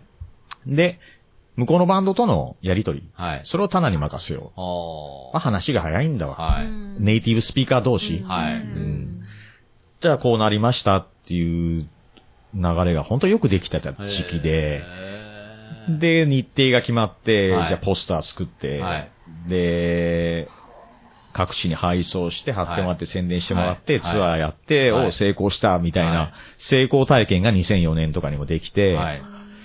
で、ここで生まれた夢が、夢というか欲望なのかはい、な、はい、はい。アメリカ録音。ああ、なるほど。レコーディングは西海岸でっていう、なるほどね定説があるわけよ。はい、はい、はい、はい。で、なんでそうしてるのかも分かってたし、はい音が違うからなんだけどね。あまあなんかよくね、その電圧とかも違うとかそうね、いろいろあるわけですよね。あるんですよ。よ。よくご存知で、電圧が違う。そうかつ、空気感が違う。要ああ、するに空気、それも大きくて、あり方が。乾燥してるんだ乾燥してそる。うなんですよね。はうあ、んだからこれはもうんう、そのアメリカでやる雰囲気だけじゃなくて、実際音が違う。違うのよ。はい。で、それをやりたいとうん。。そ日本の湿ったう。うん空気でな違うんですよ。染みったれたと言われるうのを別に、ん。なんせあのね、エレキギター。バカにされてるわけじゃなく、実際しみったれとった。しみったれた、あの、感じの音も出してましたけどね、こう、ブルージーな。ああ、うんなるほど。で、まあ、その海外で、アメリカでレコーディングしたいと。ううんはうい。ん覚えとこう実際本当いい音でね、あの、エレキギターを持っていくわけだけど、はいエレキギターはアンプラグドでね、ちょっと練習とかしたりするわけ。うんそれがもう違うの。へえもうその時なんだこれと思って、エレキギター俺こんなギター鳴るようになってたかなって思うぐらいうん、木が鳴るというか、空気が違うんで、同じ楽器でもってこと日本で鳴らしてる。もうその時は持ってくの持ってたの持ってた二回目は持ってたアーティスト。その時は持ってた、レコーディングの時はね。アあーティストビザ取ったんですかあの、その時のあの、観光で特攻です。時代背景、時代背景がある。はいいや、この人たち、いずれ自分がやりたいから。ああ、なるほど。そう、そう、あうのん、私行った時も、うんあの、楽器は持っていかなかったので、うん。で CD もうん。ギフトギフトっていう風に持ってったので、んあそれ岡崎さんの入れ知恵ですけど、そう、ギフト生と活の知恵ということでね。うんはい。生活その。ううん。ああの、アンダーグラウンドのバンドの中では、そういうスキルはね、シェアしてたの。あー、なるほど。例えば T シャツとかね、うはいん T シャツどうやって持っていくかっつったはらい、要するに同じ柄の T シャツがねうん、普通に畳んであって持ってったら商品じゃないでしょ。まあそうですね。お前なんだこれって言われたら、ら、バレちゃうんで、はいあの、まず裏向きにすんの。おー裏返しにすんのほうほう柄を見える無地になるでしょなるほどはうん。それだけでまず OK だし、へーで、それがまた、あんま丁寧にしてやるといけないじゃなうい。んああ、なるほどねち。ょっとざっくり、じ自分のざっくり入れていくみた生い活な。感を商品感じゃなくて、そうそうそうそう。自分の着替えなんだみたいこんな。な感じで、まあ量を無持っ地、て無きて地くだださよいね。ただ着替えでも異様に多い着替えだけど、これだけ T シャツ着るんだみたいなね。そうムッティなんだうっんて。そうなるんだけどはねい。みたいになるんだ。まあまあまあまあまあ。でも、今はね、今っていうか、その何年後かには、あの、現地生産っていうのが当たり前になってきた。あー T シャツははいなるほえど T シャツね。もあの、そっちの方が安いんだ。お互い。ああ、そっか。う。うんアメリカの方が安かったけどねうん、特にねー。はい。だから僕らアメリカツアーの時は現地生産、最初から。はいはいはい。安く作れるしっていうのがあって、うんで、生地も良かったのは、あのへー時って。日本製、今だとなんだろうね、あの、えー、あるんだけども、当時はね、今みたいにインターネットで T シャツのボディを買うわけではなくて、はい長者町行ってたんだよ。あーうあ、んうんもう実際無地の T シャツを自分で仕入れてから、あうん。そうするとなんか、今みたいにしっかりしてるわけじゃなくて、はいん柔らかい感じのボディしかないかテロら、ンテロン一回洗濯したら斜めになるとか。そういうやつもあったうんあ洗濯してるうちに消えてなくなるっていうのうん は、えー、なんかあったよね。ビローンってなったりとかね。ひどいの顔売がってた私よでは悲しかね。ったりして。うん確かに。それがユニクロみたいなはいチョイスだったんだけはいどはいは、いうんアメリカのボディは良かった。あうんのー、当時はギルダンっていうボディを使ってーて、あの、あれが良かったわけよ。はい。ザラッとした感じというか、はいはいもうハードワーカーみたいな感じうんうんう、んバシッとしててさ。んで、日本でも T シャツをあのプリントショップが安くするとかね、はいはい。または T シャツのボディを輸入して売ってる会社が、はい。あの、プリントもやるようになりましたっていうようなところが増えてきてからはいはいは、はい向こうのバンドがこっち来る時もね、うん日本で作った方がうんおそらく安いよって言って、今は日本は本当世界の中でもかなり安い方になっちゃったのああ、そうぐらい、ですねうん物価が変わらないからさ、はいはい各国はいはそう。だからツアー行くときは、相手方というか向こうの国で作った方がいいい。し、うんそうと税関関係ないじゃないなるほどうね。んそこがね。まあでもこれ今聞いてそうるかね帰。帰るときはお土産って言えばいいんだもんね。うん。そうだね。帰ってくるときはあんま言われへんな。はううんん。なるほどね問題な入い。るときい。もうで。これもうこれからアメリカツアー、ツアーをしたいっていうリスナーさんにとってはもう、宝の山ね、宝の山の情報がね、なかなかいないと思いますけど。そうか、。そうか。はい。まあ、あんんまりいないですけどね、このアメリカツでアーも結構いるよ。う。もうい結構いるよ。あ、そうですかうん。なるほど。あらゆるジまャあンル今、で今通じるテクニックとかはまたちょっと別としてですが、うん。変わってくるだろうしね。変わってるだろうし。まあそうですね。うんまあけど、その、とにかくアメリカツアーをして、アメリカでのそのレコーディングも、うんうん。そこはじゃあ結構どんどん拍子に夢としては叶ってった感じですね。かなっていきましたね。あーでもそれは、あの、成功体験ではなくて、はいやっぱ苦労、あー。レコーディング、えー LA 録音とか言うとかっこいいけど、はい。なことないのよ。大変ですよ、やっあーぱ。そうなんですか。あの、もともと LA のね、その、まあまあ都会部分みたいなとこにある、はい。え、そんなとこ俺たち使っていいのっていうのをね、あなるほど持っている友達がエンジニアやってますみたいなラッキーなシチュエーションで、えーあ、そうなんですか。そしたらね、はえー、あれ確か2月の後半、3月頭みたいな日程で行ってたんだけい。ど、はい。 2月の中旬ぐらいに、はい。あのースタジオの持ち主がとんずらしてさ、おううん。破産って。は破産しちゃってあ。、はい。できないってなっちゃったの。ええまだ完成してないのに。そはあう。いや、もうチケット取っちゃってるし、どうすんのああっいや、てそういですよう。ね。そこうで、んツアー一緒に回ったウィッチマウンテンのロはいブに連絡したんですよ。はい。どうしたらいいかななんか友達っていうか、なんか知らん。っていないって言ったら、わかった、呼びかけてみるからって言って、はストーンアロック .com の掲示板いで、はいはいは日本のエターナルリージアムが、いはい。はい。 LA とか LA 近郊でね、スタジオ探してる。へえ。日程はこれこれで、はいこの間にフルアルバム撮りたいんだけどって言はっい。て、はい。したらね、もう3件4件来てくれるんですわよ。ーなるほどすごいね そう。はうちでどうだ、うちでどうだって来てくれい。てう、んで、その中で選んだのが、知ってる人、あのー、マリオ・ラリって人がいて、はい。イタリア系の、あのー、結果、あの、なんていうのストーナロックのシーンのお父さんみたいな人ですよ。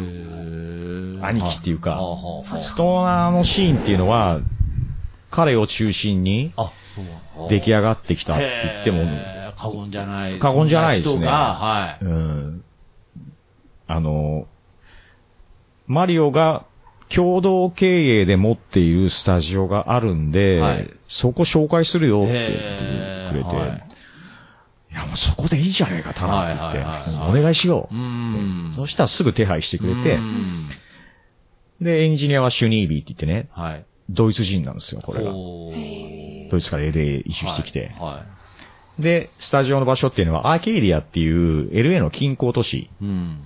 LA からは高速で1時間とか1時間半とかかかるかな。うん瀬戸みたいな感じ。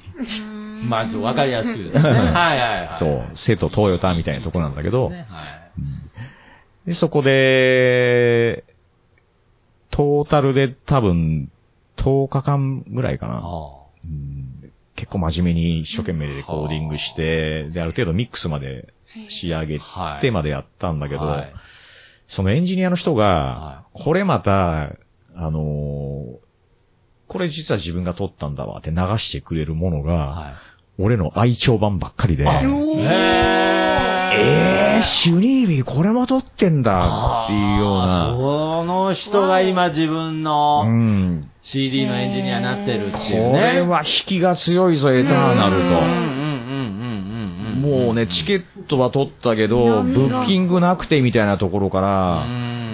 すごい人引き当たなるほっどた。ねむしろまあラむッしろ破綻してくれてありがとうぐらいのね。ありがとうぐらいのはいはいはい。そんな流れだったの。うねん、なんでありがとでね、本当自分が好きで、このトーン出したいなっていうものを作った人というか、すごい、あの、うんいいですか、口挟んでう。い。やいや、もちろん。余談ですけど、はい私も初めて CD を作るときに、はい。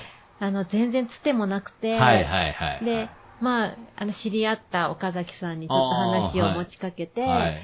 の、結局お願いすることになったんだけど、はい後から知って、はい私の好きな、エットっていうはい名古屋のはいグループの CD も岡崎さんが作ってたってあ後から知って。それはもう、あの、ティダさんの愛鳥版ですね、そうそまうさに。そうそう。そういうのもやっぱりすごい、も、まあ、もう岡崎さんが来る来るべくしてきた人だな、なるほどそうだあったよりねまし。た。ううんこんの、なってるわけですね。音がつなげるってことですいよ。やー、そういうことですうね。ん全部がそうなってたんだな、みたいな。はいはい。うんまあけどやっぱりレコーディングとしてはやっぱり大変だった。大変だったねなは、いあのー、ついてね、はい。もうほんといろいろあってうん、やっとこれでできる環境整ったって、ふっと気づいたら喉がカサカサしてんの。いやー、肩、乾燥してるから空気が。喉がカサカサしてうる。んはいもう、熱出ちゃって。はいはいはいはい。そこまで。体調が悪い。そこまでなんだ潰しちゃったんうだ。んうん。もうひ思えばね、飛行機乗ってる時からなんかおかしかったんだよ。はいはいはいはい。でもさ、なんだろう、もう気合入ってるし、なるほど緊張もしてるから それな、りに押し通したんだけど、はい。あ二日目ぐらいでレコーディング、二日目ぐらいで、はいはいもうあかん俺ってなっはて、いはい。で、とりあえず今日は切り上げて、はい。帰ろはいうっ。て。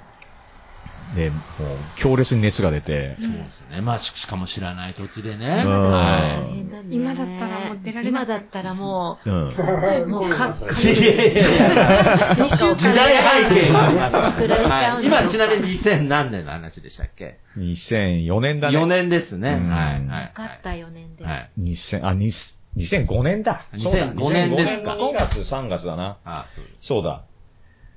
うん。で、なんか体調悪いなっていう中、まあ、毎日レコーディングやって、はい昼からまあ夕方ぐらいまで、はい。うんで、また調子悪いから、うんまあ早めに帰って寝るってう、ん回復してきたなっていう頃には、半分ぐらいレコーディングが終わっとって、うん。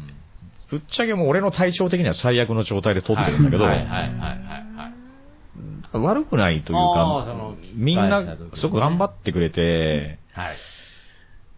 で、どうやって僕らが撮ってるかって言ったら、バッキングトラックは一発で撮るわけ、基本。本バッキングトラックってなんすかえっと、ドラムでベース、バッキングギターまで。うん。ギターソロとかは後で弾ないるほどて、歌とかも。そこまでは一発撮りをするの。はい。うん。で、上物とか、ギターとかベースで少しミスがあれば、うん都度オーバーダリングしたりとか、うんあのパンチインしたりとうか、ん直したりはするんだけど、せーのでやってる感じが好きだから、僕うは。ん。ドラムだけ取ってっていうやり方ではなく、ああ、なるほど。はい。だからもうクタクタなわけ、こっちは。はい。はい。はい。もう、いいテイク、いいテイクかどうかもわかんないんだよ、もうはいはっきり言って。はい。でも、やっぱ、エンジニアだから、俺もう。ん。で、じゃあこの日今撮れたテイク聞いて、って言って、うーんよっしゃ、この曲はもうこのテイクで、とかって、うーんよしよしよしって。あーじゃあ帰ろうって言って、 もうあともう寝てるだけみたいな、ん繰り返ししてう、ん。うん。でも、シュニービーがやっぱ、めちゃくちゃ有能な人っていうか、ああなるよほどねくわかったのは、こっちがいい演奏すれば、はい。抜群の音っていう、はへこれ俺には取れないなってことであ取ってた。はあなるほタクはね、うんミキシングボードはね、ニーブって言って、はいヴィンテージのね、ど。はい。 70年代のやつ。ははい。俺、それが好きなわけ、ニーブが。ああ、なるほど。はうい。んニーブサウンドってあるじゃないですか。そのニーブサウンドが欲しいから言ってんのもある。うーん。で、できればオープンリールで撮りたかったんだけど、もうオープンリールはね、テープが手に入らなくなってた時期でうん、諦めた。はい、はい。デジタル録音だったんだけども、それでもね、デジタルの利点を活かしつつ、の、なるほどねリーブとか、そそこのはアナログのちゃんとうまくね。温かみと、はあアナログな、ならではの、こう、柔らかいエッジとかそういうのが、国内では取れなかったの、僕には。あで、あと勝手に良くなってくれる、そのドラムの音とかでもね、あ。はい。うんいい音が鳴っちゃうわけよ。へえ。やっぱ違うんですね。そう。はだから最高の素材を持って、うんで、ハードディスクにそれを落とし込あ。んはいで、はい。国内に帰ってきてミックスダウンを自分でやるっていう。ああ、あ、そうなんですね。そこは俺は譲らないぜっていう、へえやりたいわけよあ、そうなんですね やりたい病なんですよ。へえ。で、できたのがこれで、2005年は激動で、なるほど。で、それも、ライブもやってきてるし、この時に。はい、はい、はい。この時に、確か、このツアーでミネアポリス行ってるのね。はで、タナの両親とかにも会ったりしてあね。はうん国際交流みたいになってきてあ。。そうですね。んもう今の話だけだともう、た、たな、たなと結ばれてそうなぐらいもう本当に近くにいるね。もうその 会計も全部やってくれて。そうも両親にも挨拶しちゃってるみたいな感じですからね。ねえあ当時だって俺とタナが付き合っとるとかっていうふうに言っとる人いたもん ね。あなるほどね。うんまあ、あそういう噂も流れるぐらい、そうそうそうまあ、いろいろね、支えてもらいながら、そそうそうして、その、うんバンドメンバーとして、うん。えうんで、だから20 2005年それで、まあどうやったらいいかみたいなのは一応見えたんだけども、はいで、このアルバムを出してくれたのがディファランクスレコードっていほうう、東京のほディスクニオン系列。ー、あ、へえ、あの、レコードショップで言うね、うんはい。大手インディーですよね。へー言うなれば。僕、ら、もうどうだって言ってくれて、はい。で、それはどういうつてでもそういう話は回ってきたこれね、あの、ボリスっていうね、はいあの、このシーンでは知るひ、まあ、みんな知ってるみたいなバンドいるの。はい。で、アメリカではビッグネームだ。はあはあヨーロッパでも。はいフェスの鳥とか務めるようなすごいとこに行ってる人たちなんだけど、ボリスのメンバーが、この、リファランクスをを推薦してくれたかっていういうことだと思う。確かね。厚厚尾くんってドラムのリーダーの、あの、友達がいるんですけど、彼が僕らを引っ張ってくれたなって思うし。それは結局やっぱつながりですね。つながりなんですよねまあ、その、ううんインディーズから、うんまあこの、えー6枚、な、えーこれは何枚目になるこれ4枚目4枚目のう、ん。このアルバム、この LA で取撮っってたきたやつね。うんそ。して自分でミックスダウンした、うんついに、で、日本のレーベルとも契約した、はいで、ストーナーしてんのみたいな感じで売り出したわけ。なるほどレーベルが。はい他にチャーチオミザリー、グリーンマシンを含めてね、4バンドですわ。はい。で、あの、雑誌のインタビューとか、はい。お、これ日本でもちょっと動きが、風が、そう。はい。無風って言ってましたけどう、ん風が、やっとこれで分かりやすい親孝行ができるのかななるほどと思ってはいうんもうこの時点でさ、いい年だし、俺もね。はい。でも、就職もしないで、はいバンドでとかつって、はいいはいはいや、スタジオ業でやってますよなんて言うけれども、はい無所属みたいなもんだかはいら、はいはいはいはい親も不安だっただろうし。なるほど。じゃあこれ、この、この CD で、うん。ね、やっと親孝行、わかりやすく、そう、本当に。うんで、インタビューの雑誌とか見せてさ、はい。うんはい。で、なんか、照れくさいんか知らないけど、へーとか言ってあんま見ないんだけど、だけど、まうあ、ん隠れてね。見とったみたいですわ。前回言ったと思いますけ出たとど思い。ますよ何冊も買ってたと思いますよ。ねえ。はい。うんちなみに、ちょっと、それも興味本位ですけど、その当時のなんか、雑誌とかまだ残ってるんですかそのインタビューの。残ってるよ。あ、うん。俺撮ったらね、一応ね。あ、そうですか。うんちょっとまたね、機会があったら、ちょっとそういうのも見たいですけどうんね。うんはい笑いますよ。 すげえ格好つけてるからね。なるほど。まあけどちょっとその本当に日本での何か動きも出てきて、うん。やっぱりなんかちょっと自分の中でもこのままの流れうで、ん。こう行きたいなっていう。そうだね、あのー、業界のいいところは、うん、こういうことなんだろうなと思った。ああ、はい。はっきり言って、はい。宣伝してくれてさ、なるほどね。まあ、同一意も匹増えてさ狼じゃないですけれど、んまあ本当に自分で、うんもう全部自力でやってきたけれど、うんやっぱりその流れによって、うん。その流れが生まれてると。そう。はい。ところがね、長く続かないんですよ、それ。なるほど。うん。あの、ストーナー四天王でこう売り出してたわけだけど、はいはいはい。気づいたらこのリーバランクスとはい契約してたの俺たちだけになってたんだよ。えはい。まあ、ちちょっとね、いさ、なんていうの、揉めたりとかあ、ーバンドが止まったりとか、はいまた別のレーベルに移ったりとか、で、み他3バンドがね、そういう動きがある中で、はい。まあ俺たち別に満足はしてたし、はい、はい。この時はねはい、はい。何より国内で友達が増えていくのがたまんなかったはよい、ね。はい、はいはどんどん増えていくのい。うさー。ん。で、あのーこの後に、今度はこういうスプリットアルバム2007年。はだいか。らこのアルバムの2年後だね。はい。あのー、定員値とかで単独でも出てるんだけど、はいこれを D ファランクスからまた出すことによって、ほうほうこのスプリットのパートナー、ブラックコブラっていうバンドとは、い。日本一緒に回ったりとか、はい、はで、ブラックコブラプラス、まあ、アシッドキングって結構いいバンドいてお、ーストーナーシーンでい。は、はあのーまあ、女王と言われていい。る、はい。あ、あの、お姉さんがやってるバンドなんですよ。はそこも日本に呼んだりもしたんだけど、はいその3バンドでアメリカ回ろうって話い。が来て、はいこの時期に。はい、はい。それで初めて全米ってやつがやりたかったから、おー。そのファーストツアーは、はいアメリカ大陸の左半分を回っあた、感じ。そうなんですね。もう僕の中では全米感出てたんですけれうんいやいやいやど、左側だけだった回んでるす2週か。間じゃ、まあ、なかなあか。なるほど。やっぱアメリカは広いんですね。そうはなので、アメリカ横断をやりたくて、その時は。い。ほー。で、ね、あれはスタートが、えっと、多分、サンフランシスコ。はい。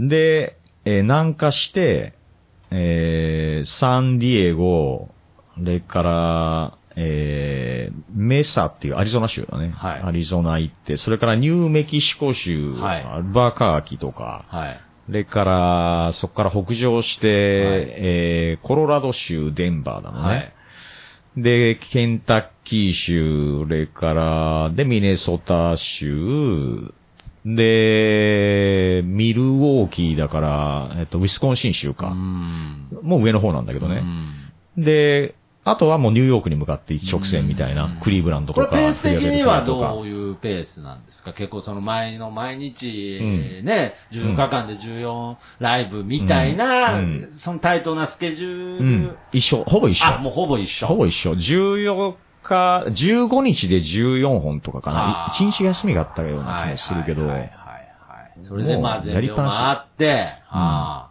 で、最後ニューヨー クのニッティングファクトリーっていうところーでえやっては、い僕らはそこでし終了だったんだけーど、はいうん、あツアーは、と、レコーディング、リリース、ツアー、レコーディング、リリースみたいな繰り返しをしてて、この時は。あー。しかもそれ海外でですからね。はそう、充実はしてたい。けれうどー、んだんだん曲ができるペースが落ちてったのほうは、ほうほう。これぐらいの時でなるほど。はい。ネタ切れですよね。ああ、なるほ おど。そらくね。まあまあまあ、やっぱりそれは、それはありますよね。やっぱりその、吐き出してるわけですから、うんまあどっかでインプットしないとっていうのもありますしね。うん。あのー今から思うと、それ30代の頃にやってたことで、はい。もう少し、ミュージシャンとしての腕を高めとけばよかったなって思ってて、うん練習はあんましなかったの、このはい、は時い、期は。はい、はい。やらかしたなと思って、後から。うん40代になった時に、はい。まあ後からやろうと思ってたことが、は覚わんないとかね、あー忘れるとかっていはいはいはいうはい風になってくるなんて思ってないから、まあ30代のそ時、うですねイケイケだしさ。はい。うんだけど、この時は、ほんとツアーして、レコーディングやって、で、リリースもするんだけど、あと遊びも、もうガンガン遊んでたし、僕はい、はい。で、スタジオも忙しかったしう、んで、クローン病はその時克服してたんだけど、はいそれもやっぱね、もうバカだからさ、また飲み始めちゃったりするわけだよ。はいはいで、なんとかね、こう進んでいくわけです。2007年終わったよね。はいはい。で、2009年。 9年。そうだよな、これ2009年だよな。はい。まあ、そのでこの前前列はもう終わり、うんはい。で、また、レコーディングアメリカ行こう、第2弾が。あ、ええーあ、そうなんですね。そそうれは、あの、レーベルは先ほど言ったうん日本のレーベルからまた出すっていう前提での、そあ、レコーディング。うんはう。だから、海外でライブをやってたんだけど、はい海外のレーベルとは、あんまりすんでない時期っていうのい。は、はい。このアルバムとね、この前のアルバムね、はいメテオシティっはてい。いう、はい。ぶっちゃけ揉めて、はい。もう言っちゃっていいと思うけど、はいっきり言って、この業界っていうのは、はい。あの、お金に関してはね、トラブルめちゃめちゃ多いわけ。ああ、なるほど。うんそのアーティストと、その、レーベルとのってことめちゃくちゃあるんだよあねそうなんですね。うんフランク・ザッパがそういうもんだっていうのを本で書いてたのを昔読んだことがあって、はいその通りだなって思ったうし、んで、俺人間としての恨みとかそういうの全くないけど、はい。そういう業界なんだなってえー思ったんだけど、メテオシーレコードってアメリカのレーレーベルなんだけど、はいドイツ版をね、うんライセンス契約みたいな感じで出すはっい。はてい。言ったんだよ。はい。デジパックでちょっと仕様が違うみたいな感じでさ、はいはいはいそのお金全く入ってこないうー。んで、どうなってんだってなったら、あのーそれは窓口がないからっていうわけ。お金を受け取る窓口がないっていうわけよ。ほうほう意味がわかんない。まあそうですよね。いや、印税だから。どうどうにでもな、どうにでもなるし、そう作るないなら作るし、とかね。うんは彼らの言い分としてい。は、は印税として払うのい。で、はい。日本で言ったらジャスラック。はい。で、ドイツで言ったら、まあ、僕らはマジックアーツってとこと契約したんだけど、はいそういう会社と契約してもらわないと金も払えないってあ言っあ。て。で、まあめんどくさいけどさうん、契約して、ああ、うんちゃんとやって。で、窓口を作ったんだけあど、はい。冗談でしょっていう値段なの。ああ、その印税がですか。そう。もう小遣いにもなりゃしないみたいなことになってて、えーそれはああだこうだで理由つけてあるんです。はいはいはい。契約金こんだけ払ってるし、はいそれが回収できてないって言うんだけどはいはも、いじゃあそもそも何枚吸ってんのとかもはい、はいはい。ちょっとグレーなわけ。あで、芽生えてきて、そういうのあ。が。はい。でもツアー中に俺いっぺん揉めてるし、はいはいはい。この時点で、これ言ったと思うけどね、はいあの、スタート時点でさ、うなんんか、で、それを引きずってたのもあって、しばらく海外のレーベルいいやって思ってたんだけど、はいはい日本のレーベルの限界も分かったの。ほう。これを持ってアメリカツアー行った時に、はいはい。日本版の定価で売ると、アメリカだとあ倍ぐらいなんだ。あ。なるほど。倍ぐらいっていうのは要するにアメリカだと10ドルとか12ドルで売るもんだったはのね、いはい CD は。い T シャツもそうだけど。はいでも日本版これ2600円とかう。ん、まあまあまあまあまあまあ、そうですね。まあ、 1625まあ、日本で言ったら、まあ、普通の値段ですね。うんはそれを向こうでは10ドルとか12ドルで売ってい。るわけだから、らい。高い値段で売るわけにいかないの。ああ。マジではい。で、それは、俺ら契約したから、ここと。はい。で、猫のレーベルから7掛けとかで買うわけでしょ。はいで、その7掛けの時点でアメリカの値段より高いから、ああ、なるほどなんね。ともなんねえなって、要するに、向こうで活動するにうは、ん。その名刺が、まあ、その配れる状態じゃないってことですね。まあ、言ったら。やっぱり海外は海外うで、んレーベルがあった方がいいなって思あっ値て、段うんのはい相場がは価格帯もう一度コネクションをうん持たないといけないないはい。って思ってう、んで、やっぱインターネットが発達してきてたので、はいえっ、と、あ、なんだっけ、あの、えー、Facebook より前にあった、えっ、と、結構音楽に特化した SNS ってあっあたじゃないでマイスペースみたいなやつですかね。マイスペース。ああ、はい。それ、それ、それ、そそうれ。いうそうだ奇跡的にはいはいはい。マイスペースで繋がってくる人も多くて、はいは実は音楽人い。いや、なんでなんでたまたま知ってたさだっけきですのあの、西海岸の電圧が違 うって。ああ、そうね。いやいやいやいやいやいや、本実当だはそういう業界を目指してたとか。はいはい。全く根も葉もないでも、思わずちょっと今足組んじゃいましたけど、違います。はい はい。なるほど。そう。で、そう、このアルバムなんだけど、はい。これ日本版なのね。うん。これ多分2000、えっと、9年になってるな。 9年まで来た。あ、うん。そうですね。アメリカ録音をして、はいで、また少しライブやってうん、帰ってきて、リリースっていう流れ。はい。で、その翌年に EU 版が出てるんですよ。ほう。今度は EU、あの、オランダのレーベルとこの時から付き合いが始まって、こ の、だから、1、2、もちろん、 3、あ4、5の、枚目か。入ってる曲は、お全く音。そこがね、はい。変えてやるんですよ。ああ、なるほど。はいはいはい。よくぞ聞いてくれましたが。だってマニアですもん、僕ね。なるほど。うん、今まで買ってきたブラックサバスのレコードね。あ、国によって違うじゃんとかで来てるから、それは出す方もそうなしてるるほ。ど。あうあ、んそうそうしないね。とあーアメリカ版なんたってマニアですかオランダら。版日本版に入っていて、EU 版に入っていあなーい、EU 版に入っていて、日本版に入っていないってなるいほう、ど。両方欲しいじゃん、マニアとしては、っていうもの狙い。揃えなるないほどね。狙いし、そのファンとしそうての時のそのときめきもあったわけですよね、うんその。はい。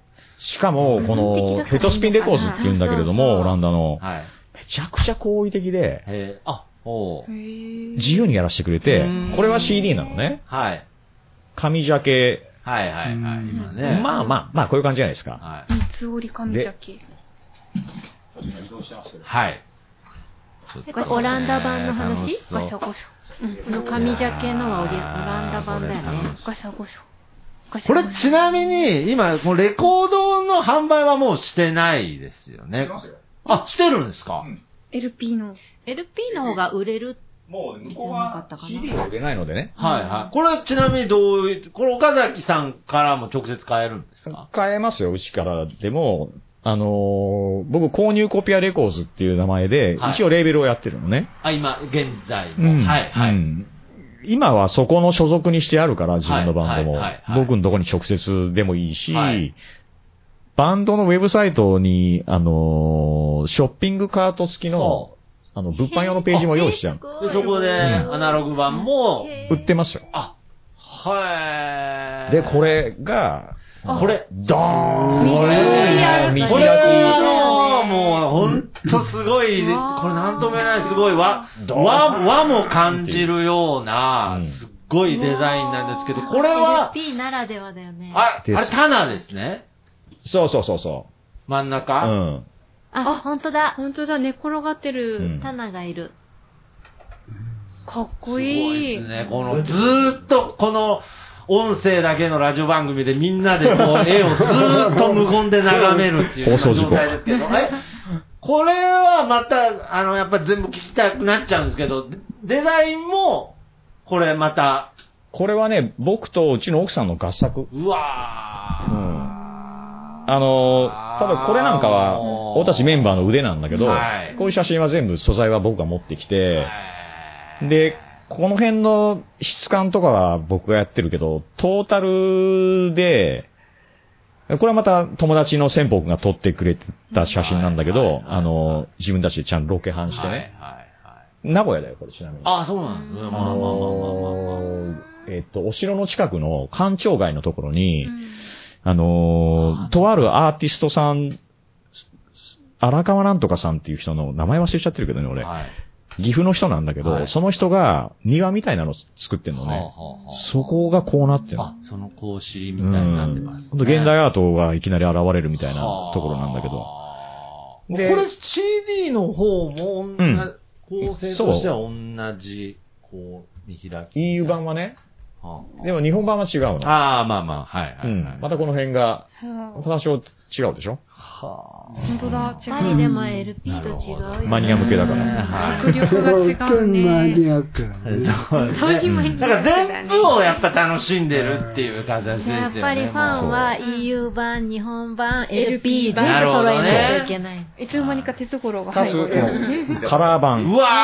そうなんわーだよねレコードって黒だけじゃないんだ。黒版もありますはい黒版も作ってある。るんだけれども、これはカラー版でも出て黄る。色グリーンのもあるんだよ。かわいいい。あ、グリーンのまあ、で、ま、マーブルでもなんか模様が入ってるのを見せてもらっへて、ーすそごうい。いやー、こんなの作りたいっていう感じ。へえー、何それかわいい。やっぱり二枚組なんでねはい。あ、本当だ、グリーンだ。ー。あー。こういうやついいですね。でもちなみにねレコードって両両面聴けるんですかうんもちろんもちろんねはいはいねはい。うんおまあー。そうですよね。本当に、あれですよね。もう、レコード自体もね。そうか、ひーちゃんだと、はい、ヒまあーれロたーこかとらがないしたらそうですよね。そうか。うん、そうだ京よ。だ都ね。からそ素材なんだろうとかも。はあい。一応、こう、演歌瓶あの、ご覧の演歌瓶時カフェにもね、一応、レコードプレイヤーあるんで。あ、ほんかと。けれるんでちすょっかと、はい。かけれるのじゃかけれますよ。あそうなんだはあ。い。へーそうなんですよ。なんで、範囲探すの大変だもんね、今。そうですね。ちょっと、これは、後でちょっとう、んあ。なた譲とかでありっそうていただきたいなと。まあ、それかね結構、まあ、先ほど言ったように聞いたこと、えー、エターナルの、その、ホームページの方からも、あ、そのレーベルのね、うんホうームペん。ージからもご購入いただけるということ。そうね。やっぱり Amazon このレコード版っていうのは、その、ものとしての、その、所有欲みたいのもすごく満たせますよね。ありまあすりますねよ。ね。やっぱりこのうん今もうダウンロード配信っていうのがね、当たり前ですけれど、うやっんぱ CD の持ってる満足感うん。をまた超える、うん LP っていうね、こうんの大きジさが。ャケい買いとかもある。うんこうジャケットがいいよね。や、そうです。絵として買う。僕初めてレコード買った時なんて、プレイヤー持ってないのに飾るだけの。うん誰の買ったんですかいや、だから別にそのジャケ買いですよ。多分ディープパープルとかのだったと思いますけど、アイドルじゃなく聞てけないんで ね。ああ、そうそう。いや、それはね、ファッション的に飾るんでね。はい。うんそのあんまりおしゃれで、わざわざノリピーの LP とか飾ら手な乗 い。りピー好きなの。あ、ノリピー好きですね。うはんい。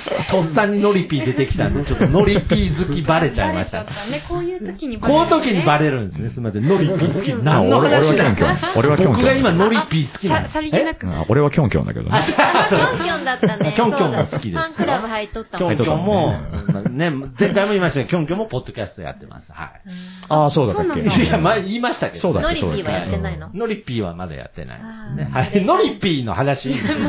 急にノリピーって出てくるとちょっと面白いですけど、なんかずっとこのマニアックなこの話してたんですが。はい。なるほど。じゃあこれ EU 版もだし、そこれが2009年の、そうですね。EU 版2010年ですね。あ、これは EU 版、だから翌年ですね。うんあーあとで11年。ですね。今でもすごい覚えてるんだけど、はいこの EU 版うのん。ために、はい。これ日本版が先出たのでね、はいはいはいで、これボーナストラックとかさ、はい。はいろいろあるから、 はいはいで、マスタリングとかも含めて、い。はいはいはい。もうハードワークがたたって、あ2010年の、あ。はい。えー5月、じゃあ4月30日のはい深夜に、はいスタジオ前にて、はい。混沌しまして僕、混沌倒れたんです。あらー、もう。まあ自分の中でも乗ってるから、うんそのやれちゃうんですよね、倒れるまで。なんかやね、れちゃってたんもですねう、ガンガン徹夜とかしてて、はあ。で、もうお腹痛いってなって、クローン病再発なんでね。はい。で、やべえっつって、し救急車呼ぼうかなぐらい悩んだんだけど、とりあえず奥さん電話して、はい迎えに来てっつって、はい。とりあえず寝るわ家、つって、はいで、翌日起きても収まんないし、はいもうダメだ、緊急でどっかはい。行くしかないや。でで、流れ的には、あの、前回の入院の時もそうだけど、僕のおばさんのね、お世話になって、はいはい。で、僕にそうだよ、ブラックサバスとか教えてくれた兄弟のね、ああ、いとこのね。うん、はい弟の方が、はい。消化器内科の先生になったのよ。ああ、ええ。矢ごと日赤で。お全部ー用意されてるね。ね全部用意されてる まあまあまあまあ。本当ですね。縁が全部をね、うん岡崎さんの周りを囲んでますうんね。すべての機関が。うんはいうん。はい。で、やっぱクローン病再発っていうことになって、あー入院ですよ。強制入院みたいになって、 2010年、うん11年。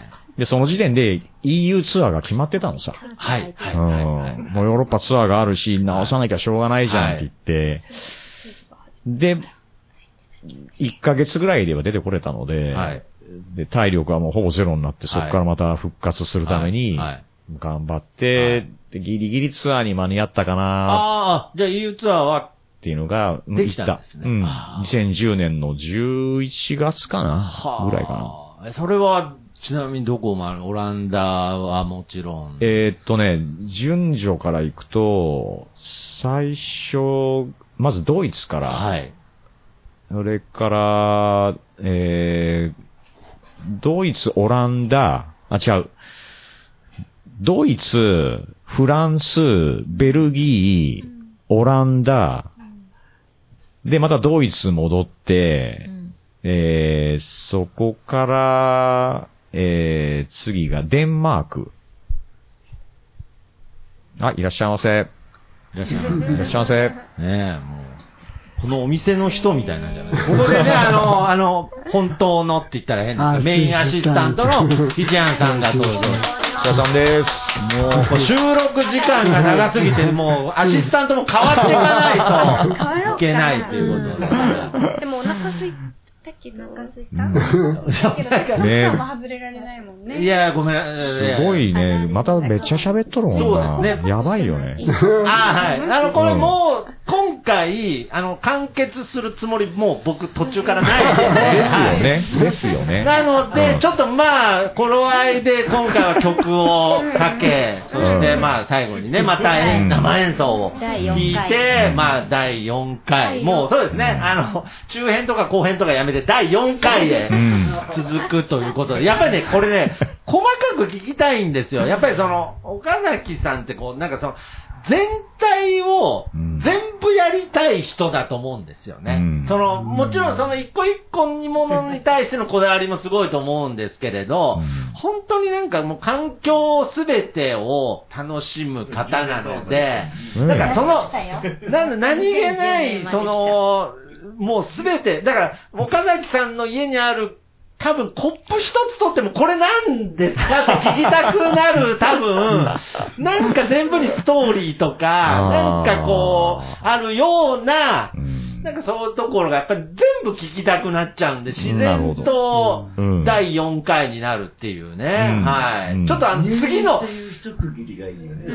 ここで入院しまこす。こで入う院、んそしてこの後岡崎は、えって続くですけどアシス、タントも変わるし次収 録してるゲストの方が俺のいつ更新されるんだぐらいのね、なんか、ちょっと岡崎さん編が長くなってますけど。ええ、もういいのかな大迷惑じゃないでいすかやいやいやいや、もう、うんそれは本迷当惑はね、今日行きたかった野菜肉作 り、行けてないもんね。行けてないです聞いてなかった申し訳ないですねもうちょっとわざわざその、うんみんなの農業っていう雑誌まで買ってきたんですけど、ねえ全く農業にう触れずうに、ん。まあけどここで、ちょっとまたその EU 版を出して EU ツアーの前に、即論病がまあ再発してしまってっていうところ、そうですね。やっ。ぱこの年は本当ターニングポイントで、あそうですか。ね、今、この脳の話が出たんだけども、農作業の話かなら。るほど。こっからちょっとやっぱりその、うん自分で食べ物をうん作るとか、そういうことにつながるきっかけだったんもう思いっきり、ここが一つの原点かなっていう。なるほど。あ 第4回で続くということでね。いやー、楽しみになってまいりまし た、これ、第4回。つまいたに。来ないといけなくなりますけど、大丈夫でいすよ、岡や崎ーもさ。うん来こんなまにすよ、このい際。いんですかもう、来いるやよ、僕来るよと。してはね、うんなんともこうやって岡崎さんがこう足を運んでくれて録音できるってのはいいですけど、いい、いいですいかや、もう逆にいいのかなってい思うやし。いやいやいやいや、じゃあこれうん第4回続くねということで、続けちゃおう。はい、うん今回は、えー、こ の、ありえがとうございます。ー、毎週で4枚目、なん、なん、何枚目これはだから5枚目だね。五枚目じゃないそうですねウそィうかズ・イン・ザ・トライアードっていうアルバムで。はい。まあ、EU 版も出たこのアルム。バムの中からですね、一はい曲、いこれもだから、あれですよね。レコーディングはアメリそう。カでうですもんね。んで、また、ミックスダウンはこっちに持ち帰ってってあでっていいううプロセ素ス。朴な質問していいですかうん。あの、今までも、その海外の録音とかの CD から曲かけたりしてるけど、うん海外で録音すると、ジャスラックは通さなくていい感じああ、あのーそれはその人のシチュエーションによるでしょうし、あのー僕らで言ったら、うんあのー権利は自分たちが握ってる状態で、うん。で、販売権だけうん。貸したりとか売ったりしてるわけ。うんだか、ら、あレーベルにこのね、D ファランクスと契約してた時代の曲は、ぶっちゃけジャスラックとか倒産とめんどくさい時も、ああ、そうだ、今思い出した。思い出しこたのこのアルバムちょっと一番グレーだから、なるほど曲変えた方がいいかもあ。ね。ああ、なるほ ど。ああ、いや、そうむだしろ良かったんじはゃないいむしろ良かったんじゃないそうだ、そう後かだらよ言われるね。とやっぱじゃあちょっと曲を変えて、変えるということで、はい。うんまあ、トーク一遍締めます締め一た方が回いいじゃあ締めましょうんう。で、この後に、じゃあうん、どの、あ、そうですね。まあ、一じゃ遍締めて、曲流して、曲、後に紹介しますか。あ、わかりましうたん。そうしよじゃあ一旦、曲をう。そうですね。聴きましょうということで、まあちょっと今から曲もね、うん。じゃあもういきなり流れます。まあ予定としては、はい予定4枚目のね、予定としては4枚目のサーチングローアンの、はい、2005年のアルバム、ここから1曲流そうと思います。ははい。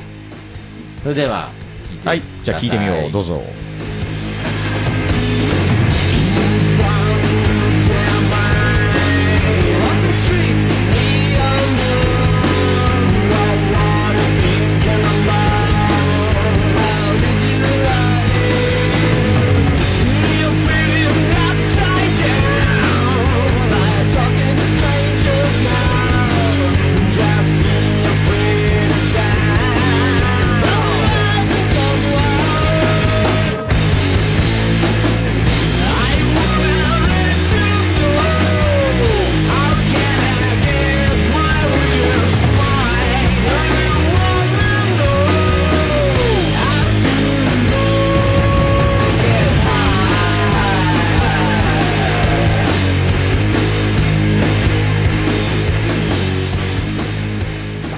ということで、聴いていただきました。エターナルイリジアムで、えー、ディーファハピネス。。ありがとうございますいや、すごいですね。もうこの僕、このポッドキャストのこの到達点というか、収録を忘れるっていう、もう、もうその剣の世界で言ったら、 無糖の世界にですね、ついに突入し始めてるんじゃないかなと思う。名誉ある。まあけど、その、やっぱりそうですね、無糖になると、やっぱりその音声が入らないっていうね、やっぱりもう、その、江口さんが収録中にマイクを置いたのが初というか1時間ぐらいしたところが極めてはいるんですけど、音が取れないっていうね。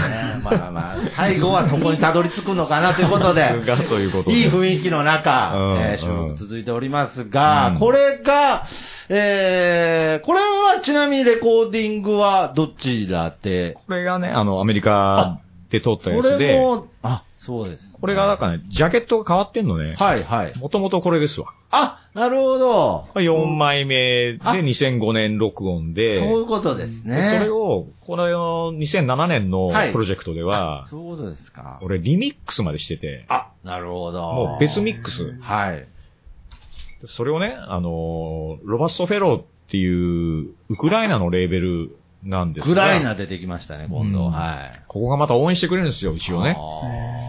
で、このレーベルがやってくれているのは、このアルバムから1枚ずつ遡って、リマスターシリーズはい。っていうのを作ってくれる。はい。リマスターシリーズ。それの第1弾がね、こう出てて、はで、こういうコロナ禍の流れで少しリリースとか、はいまあ僕らの状況もそうなんだけれど、はいはい停滞したんだけれあど、うんおそらく来月ぐらいには、はい。このサードアルバムのリマスター版っていうのそうが、なんだ。ウクライナのレーベルから。はあ。出るとでつまり、えー名古屋のスタジオでと作った音がうん世界に流れてもうる。らない。その通りですねはいねリはいリマスタまとめていただいてーその版通り。は鳥からまたやり、やるんですか何よえっと、なんかは、撮るのはもう、なんか元の、その、まあ、元々のそものうですね。そう、リマスターの定義がわからなくて、うんも、もともとある音源の、うんその、ミックスを変えるのがリ,、うんリミックスだとしたなら、るほど。リマスターとなったらもっと、えっとどれぐらいまで撮り直しから始まるのこううか、ん、逆ですね。逆、その、うんマスターの音源っていうのがまず一つ出来上がるうんよね。それを2ミックスっていうんだけれども、LR のステレオでできてるという意味で、2ミックス。で、あのーそれを、こう、ブラシをかけて磨き上げて CE の形に落とし込むのが、マスタリングなんですよ。はい。音的にね。で、それをアナログマスタリングをしたら今度レコードになるわけ。ほう。その元になる2ミックスっていうもの、はい。ここまでは一緒で、マスタリングが違うっていうのがリマスター版。ああ、なるほど。うん。じゃあ、もともとあったその2ミックスまで作った音源を、うん。その磨く作業を違う形に落とし込んだ、うん。のがリマスター。リマスリターマ版スターですあ。ーそけど今回は、その岡崎さん的な、そのトゥーミックスの前の段階のこ部分もちょっといじったりすることもあるんですかう。これ、このアルバムはね、はいあのーマルチトラックのデータが残ってたから、おやりたくなったの。あ、なるほど。エンジニアとしてね。なるほど。でもまあ結局アーティストとしてみたいなとこなんだけど、はいもう一枚同じ素材で、はい。似てるけど違う絵を描きたかったっていうか、はあ、なるほど。それもリマスターになるんですね、やっぱり。リマスター版です、ね。そうですね。リミックスしてリマスターされているっていうことで、ああの、今、ほらあの、エレクトリックの世界とかだと、はいリミックスって言うと、あまーた違うーそうですね。使い方もするんだけど、はいはいはいあくまでもこのイラレンジ場合み。たいなイメージもありました。あの、リミックスって言葉のイメージが、うん。その、んリアレンジというか違う、うんうん元の曲があっ全く違うねて、そう、今だとむしろそういうことなんだとうん思うそんっだちよのイメね。ージが強かったから、うんリマスター版って結局、どの位置、そうどの位置なんだろう微妙なもんでしょね、これはいい、だけどいい質も、問ですね。例えば、はいブラックサバスにしろ、レッドセッペンにしろ、はいオリジナル版を聞いてね、で、リマスター版が出た時に、うんこれは、俺にとって好きな音かどうか、みたいなところで、うん音がいいとかね。うーん。ああ、今回のリマスターは、ちょっと荒っぽい仕上げがしてあるな、みたいあーな。俺好みじゃねえな、みたいな、そ通うな楽しみ方をしていただくための、そういう変態の層がいるわ けですよ。なんか僕もうもう含掘めてり尽くしたから、もう他掘れないから今掘れるところをもっと掘ろうみたいまあな。それもあるし、音響そのものが好きな人っていうのは、うん作品の、例えば、歌詞とかにはそう興味がないんだけども、音質自体に興味があるって人もいるかそういうのっら、てあの変態じゃない人たちからすると、もう、え、これとこれ一緒じゃないですかぐらいのレベルの、でしょうねリマスター版も出てたりするわけですね。でしょうねはあの、変態ついでに言っておくと、あ。 もう、変態定着しましたけ ど、はいはいはい。音の変態ですね。はい。同じレコードをね、はい何枚も所有してることがあるわけ。はいこれはいはいはい。厳密に言うと同じレコードではなく、ほうまあ、哲五郎さんとかよくお分かりでしょうけど、ブラックサバス、日本版、アメリカ版、はいはいはいイギリス版、はいはいユーゴスラビア版とか、なるほどね。あもの、うレアなものを見つけたら、はい。とにかく買い込むなるほ癖があど。ったもうジャケットも一緒だけど、そそういうのもある。それは実際かけると音が違う。違違う。本当に違うん本だよ当ですかのレベルなんですけど、マ絶ジ対で。。うん。変態には、変態にはわかるってことですね。わかるわかる。ああ。 あの、明らかにわかるですもん。目を見ながら変態って言っちゃいましたけど もう、すいません。あ俺も普通に受け入れてるけど、変態って いううん。岡崎さんにはわかる。わかるね。特にブラックサバスはに本当好きで聞いてたんで、あテープ録音じゃないですーか。あ、ちょっとマイマイク。そうですね。テープ録音でしょ。うんうんうんそうすると、やりがいがあるじゃないですか、いろいろ。きっと。うん今の時代。うんうんうんうん。あの、うんだからマスターリングをどういう風にするかによって、本当に音が違ったのがレコードの時代なんですよね。で、国によって渡されたこのマスターを、それをプレスする機会が違うわけでしょはいはい。うん。音変わっちゃうわけ。うん。どっちでもいいんだけど、いいや、だから、それアナまあまあアナログ違うアナログ時代のなんかイメージなんですよね、僕。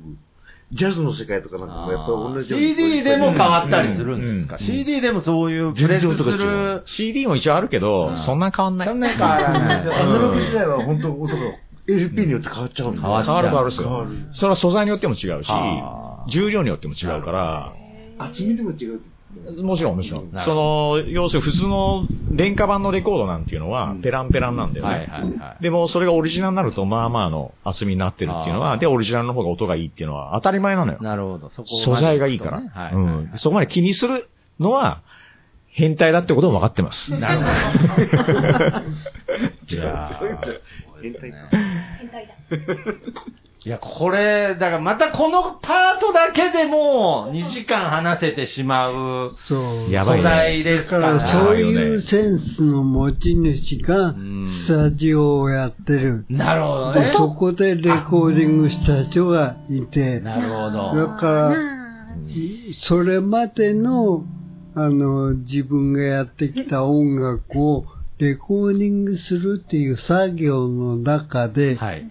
あの、どんどんいろんなエッセンスが入って入っきて、て。うんか変化していそうくです。よね。それを僕らは目撃してる。だからまあ本当にね、あの、この今、ティダさんとこのアネヒーさんも、岡崎さんのスタジオ全で録音して、その録音、レコーディング中にアーティストとしてまた成長するというね。でそのレコーディングを通して成長するっていうのが面白いですねそういうスタジオが名古屋にあるってあいうるのと。はすごいことなるほど。い褒めす ぎですよ。やいやいやいや。だね。本当に長くかかってく僕はねる。音源作ってないけど、はい作るときに、一回ね、あの、アナログでマスター作ってくれるって言って頼んだら嫌がられました。うんあー作りましょうよ。おー作りましょう。いや、これは作りましょうよ、ということでね。だからめちゃくちゃ長く喋ってきましたけど、スタジオの宣伝は本当ちょっとですけど俺ね。な謙虚だな、俺って。謙虚な構成になってますけど待ってね。待って、そのアナアナログで作るってどう火がどうつきいうまこしとたよ、これまた。はいはいはい。でこぼこがないの。ダメだ。サウンドで言うとそういうことでもだそけれれども。、それってもう機材が絶滅したからできないって千村さそんう言いっうて基本た。そうなの。そうだから、う本気で当時のものを使おうと思うと、うんメンテナンスしてやるものを、うんお金で持って、持ってこなきゃいけないから、僕はそれはやれないし、やらないけれど、カセット MTR っていうのがあるのよ。カセットカセッ MTR。トテープのを使った MTR っていうほう、ほう。小さいのがあるのね。ほうほうこれ4チャンネルとかしかないけど、はよく出てたのはね。はい。これで撮ると意外にいいんだよね。ああ、そうなんですかう。ん。ちなみになんかそのもう僕も聞いてなくなっちゃう。どこ、どその MTR ってどこのメーカーのどういう。ねやっぱりおこびといね。やいやいや、なんか、そう、なんか、ん本当に今日、どう、有名な、なんかあるんです、そう、機械。あるあるある。僕はタスカム。あ、タスカムの、知ってるし。いやいやいやいやだってさ、違う違う違う質本当問にするところがマニアック変いやい態や変態変いや、変態、変態は本当に違うんですよ。変態にいらっしゃだる。からね本当、に本当に、なんかその僕は、岡崎さんをうん、岡崎さんは本物なんですけど、僕はどっちかっていうと、電話も、電話もし放題っていう ね、収録中ですけど。はいはい、あの、もう、もうこれが僕が目指してる、もう空気感になってきてますけれど、いや僕はね、どっちかっていうと、なんかちょっと古い僕の世代の言葉になっちゃいますけど、サブカル的観観点から多分岡崎さんを見てるんだと思います。うん僕はうんもちろんその岡崎さんの世界観っていうのは知らないんですけれど、うんうんやっぱりそのマニアックな世界に、こう、浸透してる人って本当に面白い人たちなんですね。で、その人たちの表面上を集めたのが僕はサブカル、まあ、まあ、言ったらなんか、イメージで言うとビレッジヴァンガードみたいな場所ですよね。なるほどはあだから僕はその、うんビレッジヴァンガード、失礼な言い方になっちゃうかもしれないビレッジヴァンガードの一角の、うんうんもう、見つけたっていうものと して、うもう、興味。けどそれは表面的なことなんですけどね。だから、その結局、その、MTR の話とかでも、うんあ、そういう、あ、タスカムのなんだうんって、満足できるのがう、ん。サブカルのいいとこです。さあ、もう、岡崎さんは、そこ、そこの、そこから取る。そこ、それで取る。それで音を作るってことをやっていくわけですう。んもうね、ごめん、さっぱりわかんない。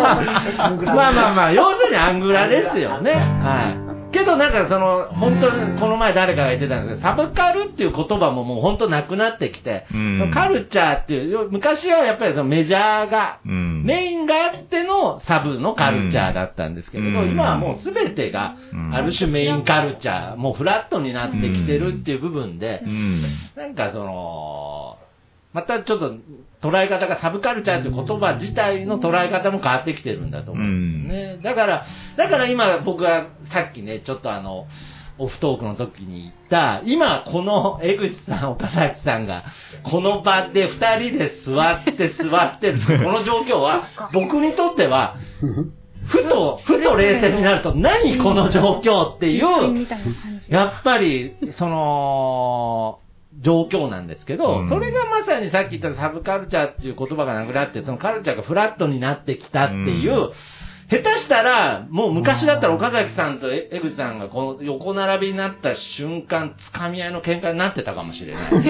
時代が時代ならわかんないですよ。イメージです。イメージ。イイメージだとけど、今自然に二人がこうやって横に座ってるっていうこの状況も、そして僕も、ほんとしがないポッドキャスターがなぜかインタビューしてるというね。いや、これ、なんかそう血がなくないっす違よ。う知らなない違がなくないじゃないんです。違がだから、まあ、そういう部分で、違ながんか、なく本なければ当になんか、あの、自然と、自然と話が長くなってしまいましたねが、えまあ、じゃあ、誰がこれにピリオドを打てるかと言ったら、もう僕しかいないので、今回はですね、ねえ、そら。思い切ってですね、今回はここまでということで、はい最後に岡崎さんの今回はバンドとしてはなく、岡崎ゆきととしてのう、ん。えーソロ曲を生演奏していただいて、うんまあ、今回はお別れしたいなということで、江口さん、これ確実に第4回、はい。まだお別れしてなかった。いや、お別れしてなかったんですよ。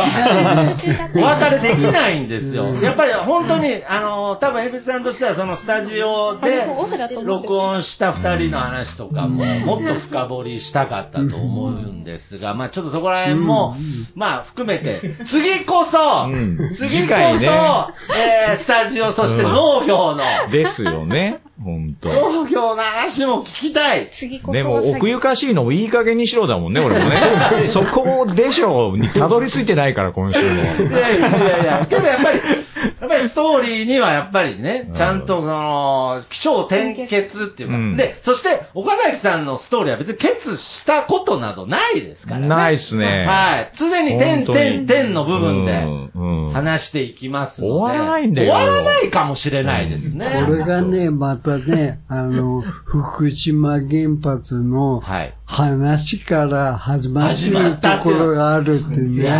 ーいや、だからそれが僕、すこごこ、い。だからこの前、その、この収録の時点で、その最初に録音した第1回、第1回ってもう呼びますけれど、第1回が、まあ、はいオンエアされたんですけど、あ、そうですよね。その、やっぱり福島原発のところから、その電気を使わない生活っていうところと、まあ、もちろん農業はつなつながっていくと思うし、その体調の話も全部、うん体の病気の話も全部つながるんですけれど、あ、こっからスタートしてたんだなとか、いや、ちょっとこれはもう一回リマスターしないといけない ですね。録音し終わった後にうまくいねっ。たはい。よ、いや、よとか。さすがよとかじゃない。うんということで、じゃあ、岡崎さん最後に、んまあちょっと生演奏の方を、はい。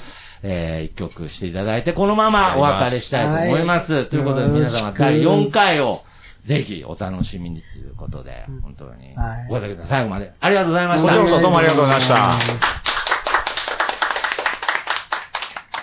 この曲は、構想は昨日立てて、で、夜友達が遊びに来るっていうんで、ちょっとギター持ってきてくれって言って、なんでかっていうと、俺、中指、あの、一軸触りすぎてかぶれてて、痛くてね、うんやっと治ったけれど、もうちょっと弾けるかどうかわかんないから、あの、そうそうそうそう。ね、あれね。うん。そうそれで昨日来てもらって、で、芝なんとなくできてたんで、で、手伝ってもらって、で、ここ来る前、えー、仕上がったのがここ来る前2時ぐらい。で、慌ててこれに書いて、みたいな、あのーふざけてんのかと。じゃあそうではなく、もうね、いろいろチャレンジするというか、あのーこう、今思いついたこととか、今やりたいことっていうのは、今やっといた方がいいっていう、この、先送りしてると、やれなくなるっていうか、間違いなく僕らの活動とかもこれからなかなかこう、やりづらく、よりやりづらくなるっていう時代に来てしまったので、昨日思いついちゃったことを今日やろうってね。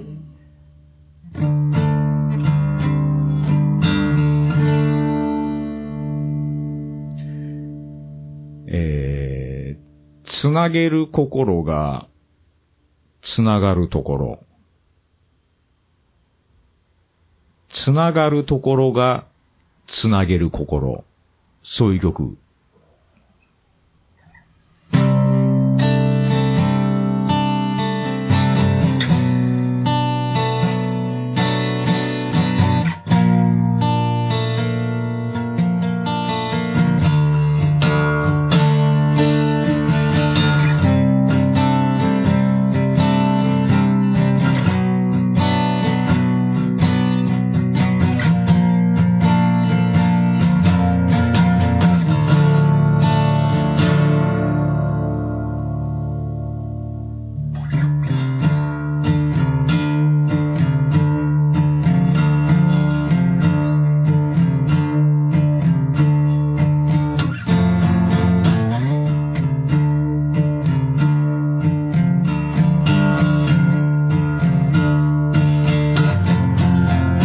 音でつながった縁を心に置いて生きる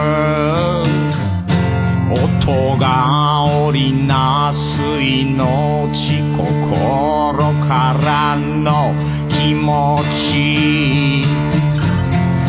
ところであなたの縁は今も続いてますかここであったのも縁よろしく願えますか意識感覚目に見えず聞こえず伝わるつながるそこにある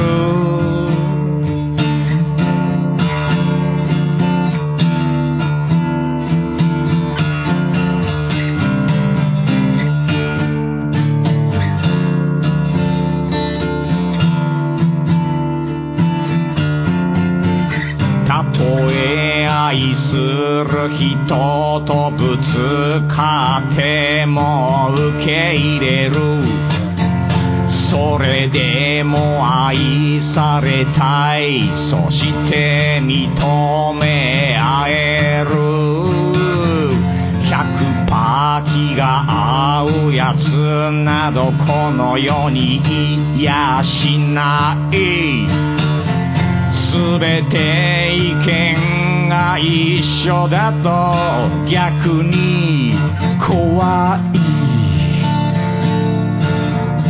言そばにしないならない思い伝わりつながりかない感じよう感じよう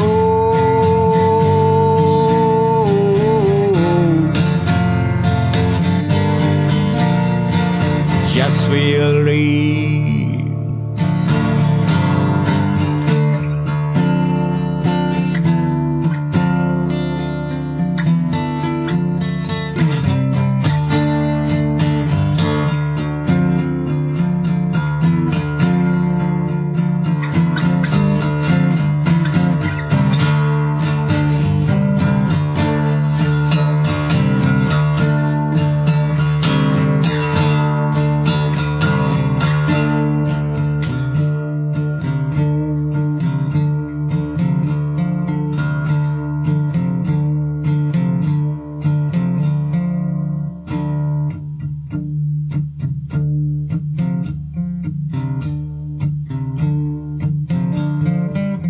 たった一つの食い違いで袖にしたりしない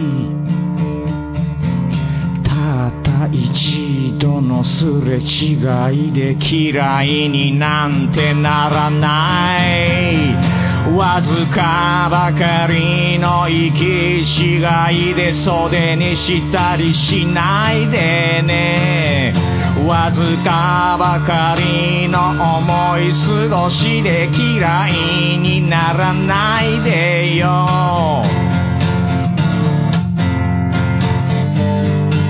感じよ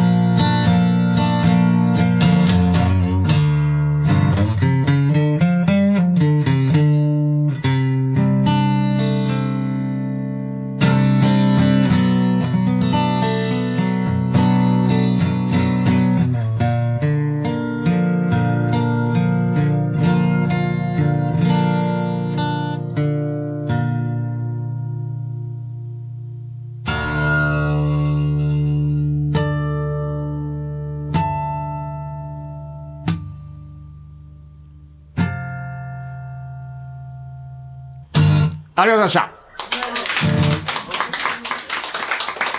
ならんかった、最後。これ。